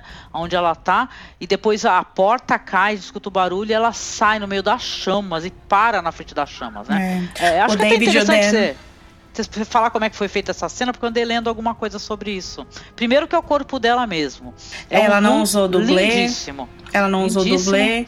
A sensação que teve, eu acho que muita gente da primeira vez que viu falou: opa, isso é CGI, porque a gente já viu a Cersei assim. Mas a atriz tá dizendo que não foi que é ela mesmo, que ela quis fazer essa cena, que ela quis ficar nua quando fosse uma cena que importasse, que essa é uma cena que importa. Então, se ela disse, tá dito. Aliás, a cena é claro que tem CGI, porque aquele fogo não é impossível ser, é, ser claro. real. A cena foi não, filmada foi... em, em três lugares diferentes, né? Que foi sim, nos sim. estúdios do Titanic, em Belfast na, lá na Espanha também. E, enfim, teve a cena dos Dothraki foi filmada em outro lugar na Espanha, é, que é a cena externa, a interna e a Calice saindo, né? Então são três e lugares essa diferentes. cena de nu ela fez numa, num local só com pouquíssimas pessoas, né? Isso. Porque é uma coisa muito complicada pra, e é uma entrega muito grande. A gente, a gente fala da nudez e a gente vê a nudez em muitas obras cinematográficas e a nudez ela tem uma, uma, um poder que não é só erótico, entendeu? E sim uma coisa da, da atuação e da entrega do ator. Muito maravilhosa. E eu fico me questionando, também eu sou uma mulher adulta, né, e tal, mas eu fico me questionando por que, que as pessoas olham isso daí e não conseguem ver a beleza disso. Apenas isso, entendeu? E não ver o erotismo que contém, né? Nisso o poder que, que ela e tem emana, mais, né? E tem mais, dela. essa, essa discussão de que se foi CGI ou não me incomoda muito, porque não importa, gente, sério, não importa. Tipo, Não ah, importa você- se funcionou, tipo a, sim. a atriz não é sua, não é não- sabe? As pessoas acham que às vezes elas pensam que essas atrizes, esses atores, eles são delas, entendeu? Pra elas poderem falar, não, é, eu quero o verdadeiro, eu quero que É, ela... fica um tititi, né, e tal, né? Fica É. aquela re- tititi da revista Contigo. Ai, a bunda é dela. Ai, o peito é dela. É, o que importa é a cena funcionar. Com certeza. Entendeu? A cena da Cersei funcionou maravilhosamente, trouxe emoção que precisava. A dela também trouxe. Achei que foi excepcional. Foi uma cena linda, gente. Maravilhosa. O David e o Dan falam que eu- esse ano o tema renascimento tá muito forte na série e que eles quis- quiseram recriar mesmo a cena do episódio Fire and Blood da primeira temporada. Sim. E que a ideia era essa, só que assim, a pira ela é maior do que aquela, a escala é maior, os Dothrax que se ajoelham pra ela são muito mais. mais. é um- são todos os Sim. Calazares, né? Tipo, de fato, são todos. E surpreendeu pelo fato de que foi ela, né? Tem muita gente que odeia a Daenerys que fala, ah, ela só, só é legal porque tem dragões e não sei o que. E, porra, não foi ela. Ela não precisou do dragão pra fazer. É, ela chegou não teve lá. gente que achou over, né? Falou assim, ah, eu achei fake, né, e tal. Não achei legal. Eu achei uma coisa, uma cena bonita, assim. Pelo que eu percebi, assim, da- das- da- dos comentários que eu leio, eu leio muito, é ame ou odeie, né? Ou você gosta, assim, de uma maneira que você não vê nada errado, né? É, não é capaz de ter um- uma, uma consciência de também quando as coisas não estão funcionando, ou você odeia tanto que até quando as coisas são visualmente excepcionais e tá dando muito certo, você, né, você fala assim, ai, não ficou bom, gente, que cara é aquela daquela mina? É, tem, tem um pinguinho de misoginia nisso, porque quando a gente critica o John, as pessoas ficam muito revoltadas às vezes. É, tem um pouquinho. E eu acho assim, quando eu, a Angélica, o Marcos e o Rafa, a gente critica a Daenerys aqui, a gente não tá criticando ela como mulher personagem. A gente tá cri- criticando quem escreve a Daenerys. Até porque Exatamente, ela não é uma sim. pessoa real, né? É, E a gente compara com o, o, o tratamento que o Martin Alto dá é uma coisa, livros. né? Tipo, a gente não critica o personagem, a gente critica os caras que estão escrevendo ele. pô. Ou, ou as motivações do personagem. Vamos lembrar que as pessoas, a gente faz isso também no podcast. É que a gente faz um paralelo. Quem critica a gente não reparou que a gente faz um paralelo com o mundo real, como Martin fez.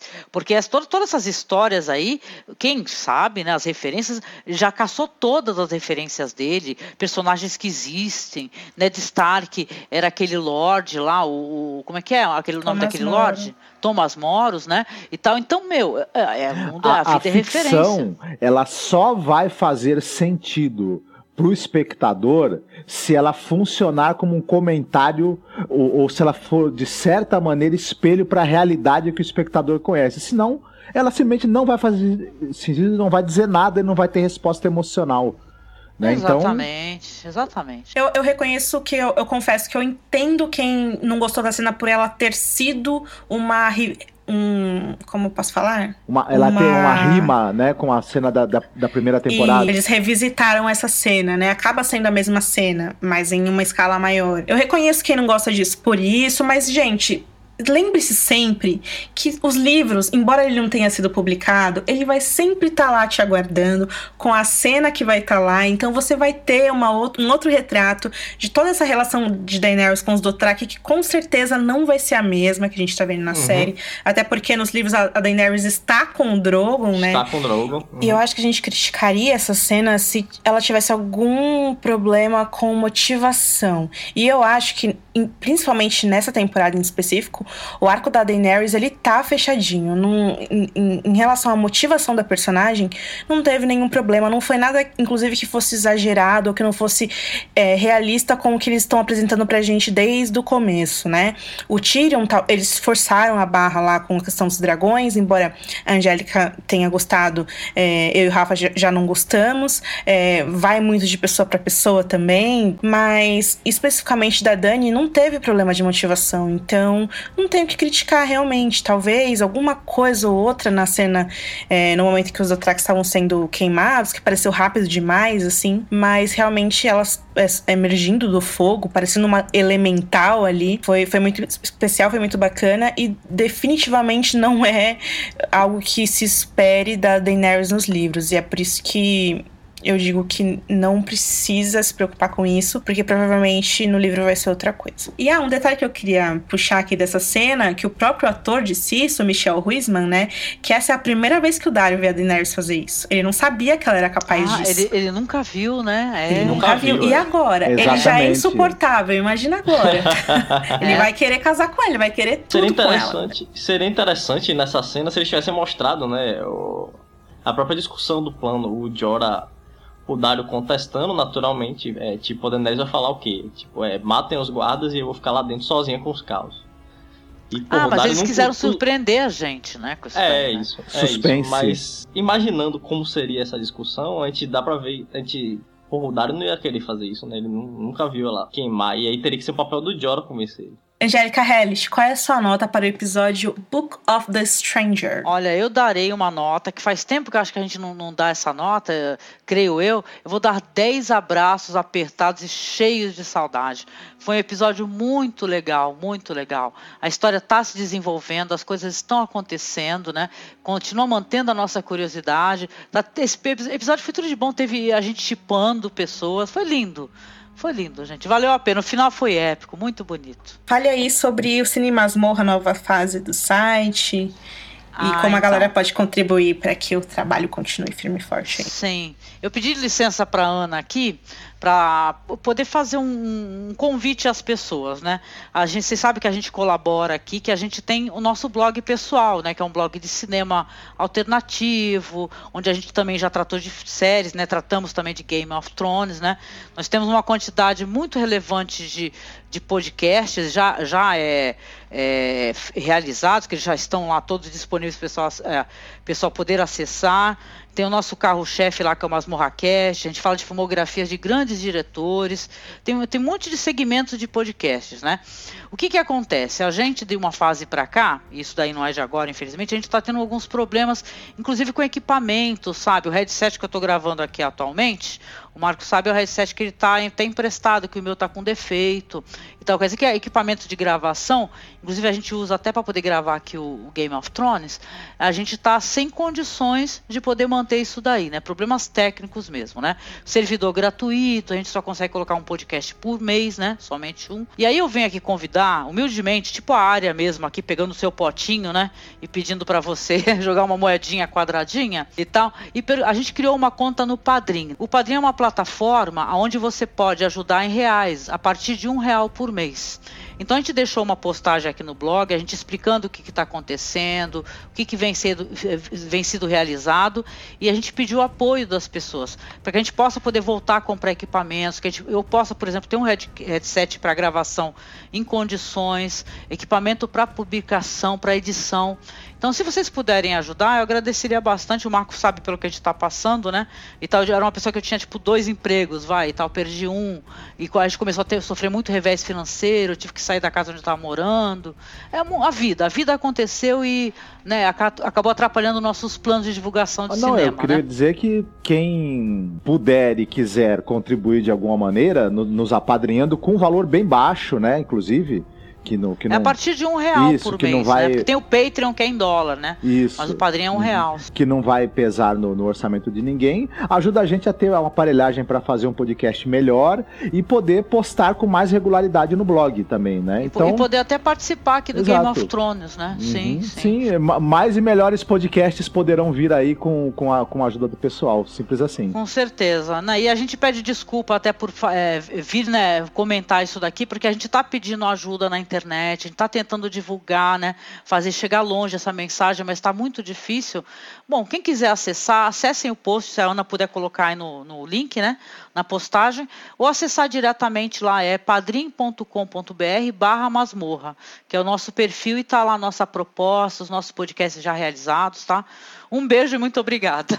Imagina, Valeu, gente, Angélica. vocês que são muito, muito fãs da Angélica e do Marcos aí, que vivem pedindo para eles participarem do Podcasters, pelo menos passe lá no masmorracine.wordpress.com. Conheçam o trabalho deles, quem não conhece, gente. Falam sobre cinema que não é o cinema que a gente ouve aí todo dia nos podcasts, no Omelete, no Jovem Nerd da Vida. Eles estudam coisas muito, muito bacanas que vale muito a pena conhecer. Então, pelo menos passem lá no site, conheçam o trabalho e aí, se vocês puderem ajudá-los, é, fazendo esse trabalho tão bacana que eles fazem com a gente todo ano que vocês gostam tanto. Então, vamos lá, Marcos Noriega, qual a sua nota para o episódio dessa semana? Eu gostei bastante do episódio. Eu, eu acho que, que o a história ela continua andando, ela está no ritmo mais acelerado agora, né? Continuam sendo, sendo criadas situações que prometem coisas bem curiosas e épicas para acontecerem ainda nessa temporada. Então eu vou dar oito e meio cal moros tostadinhos.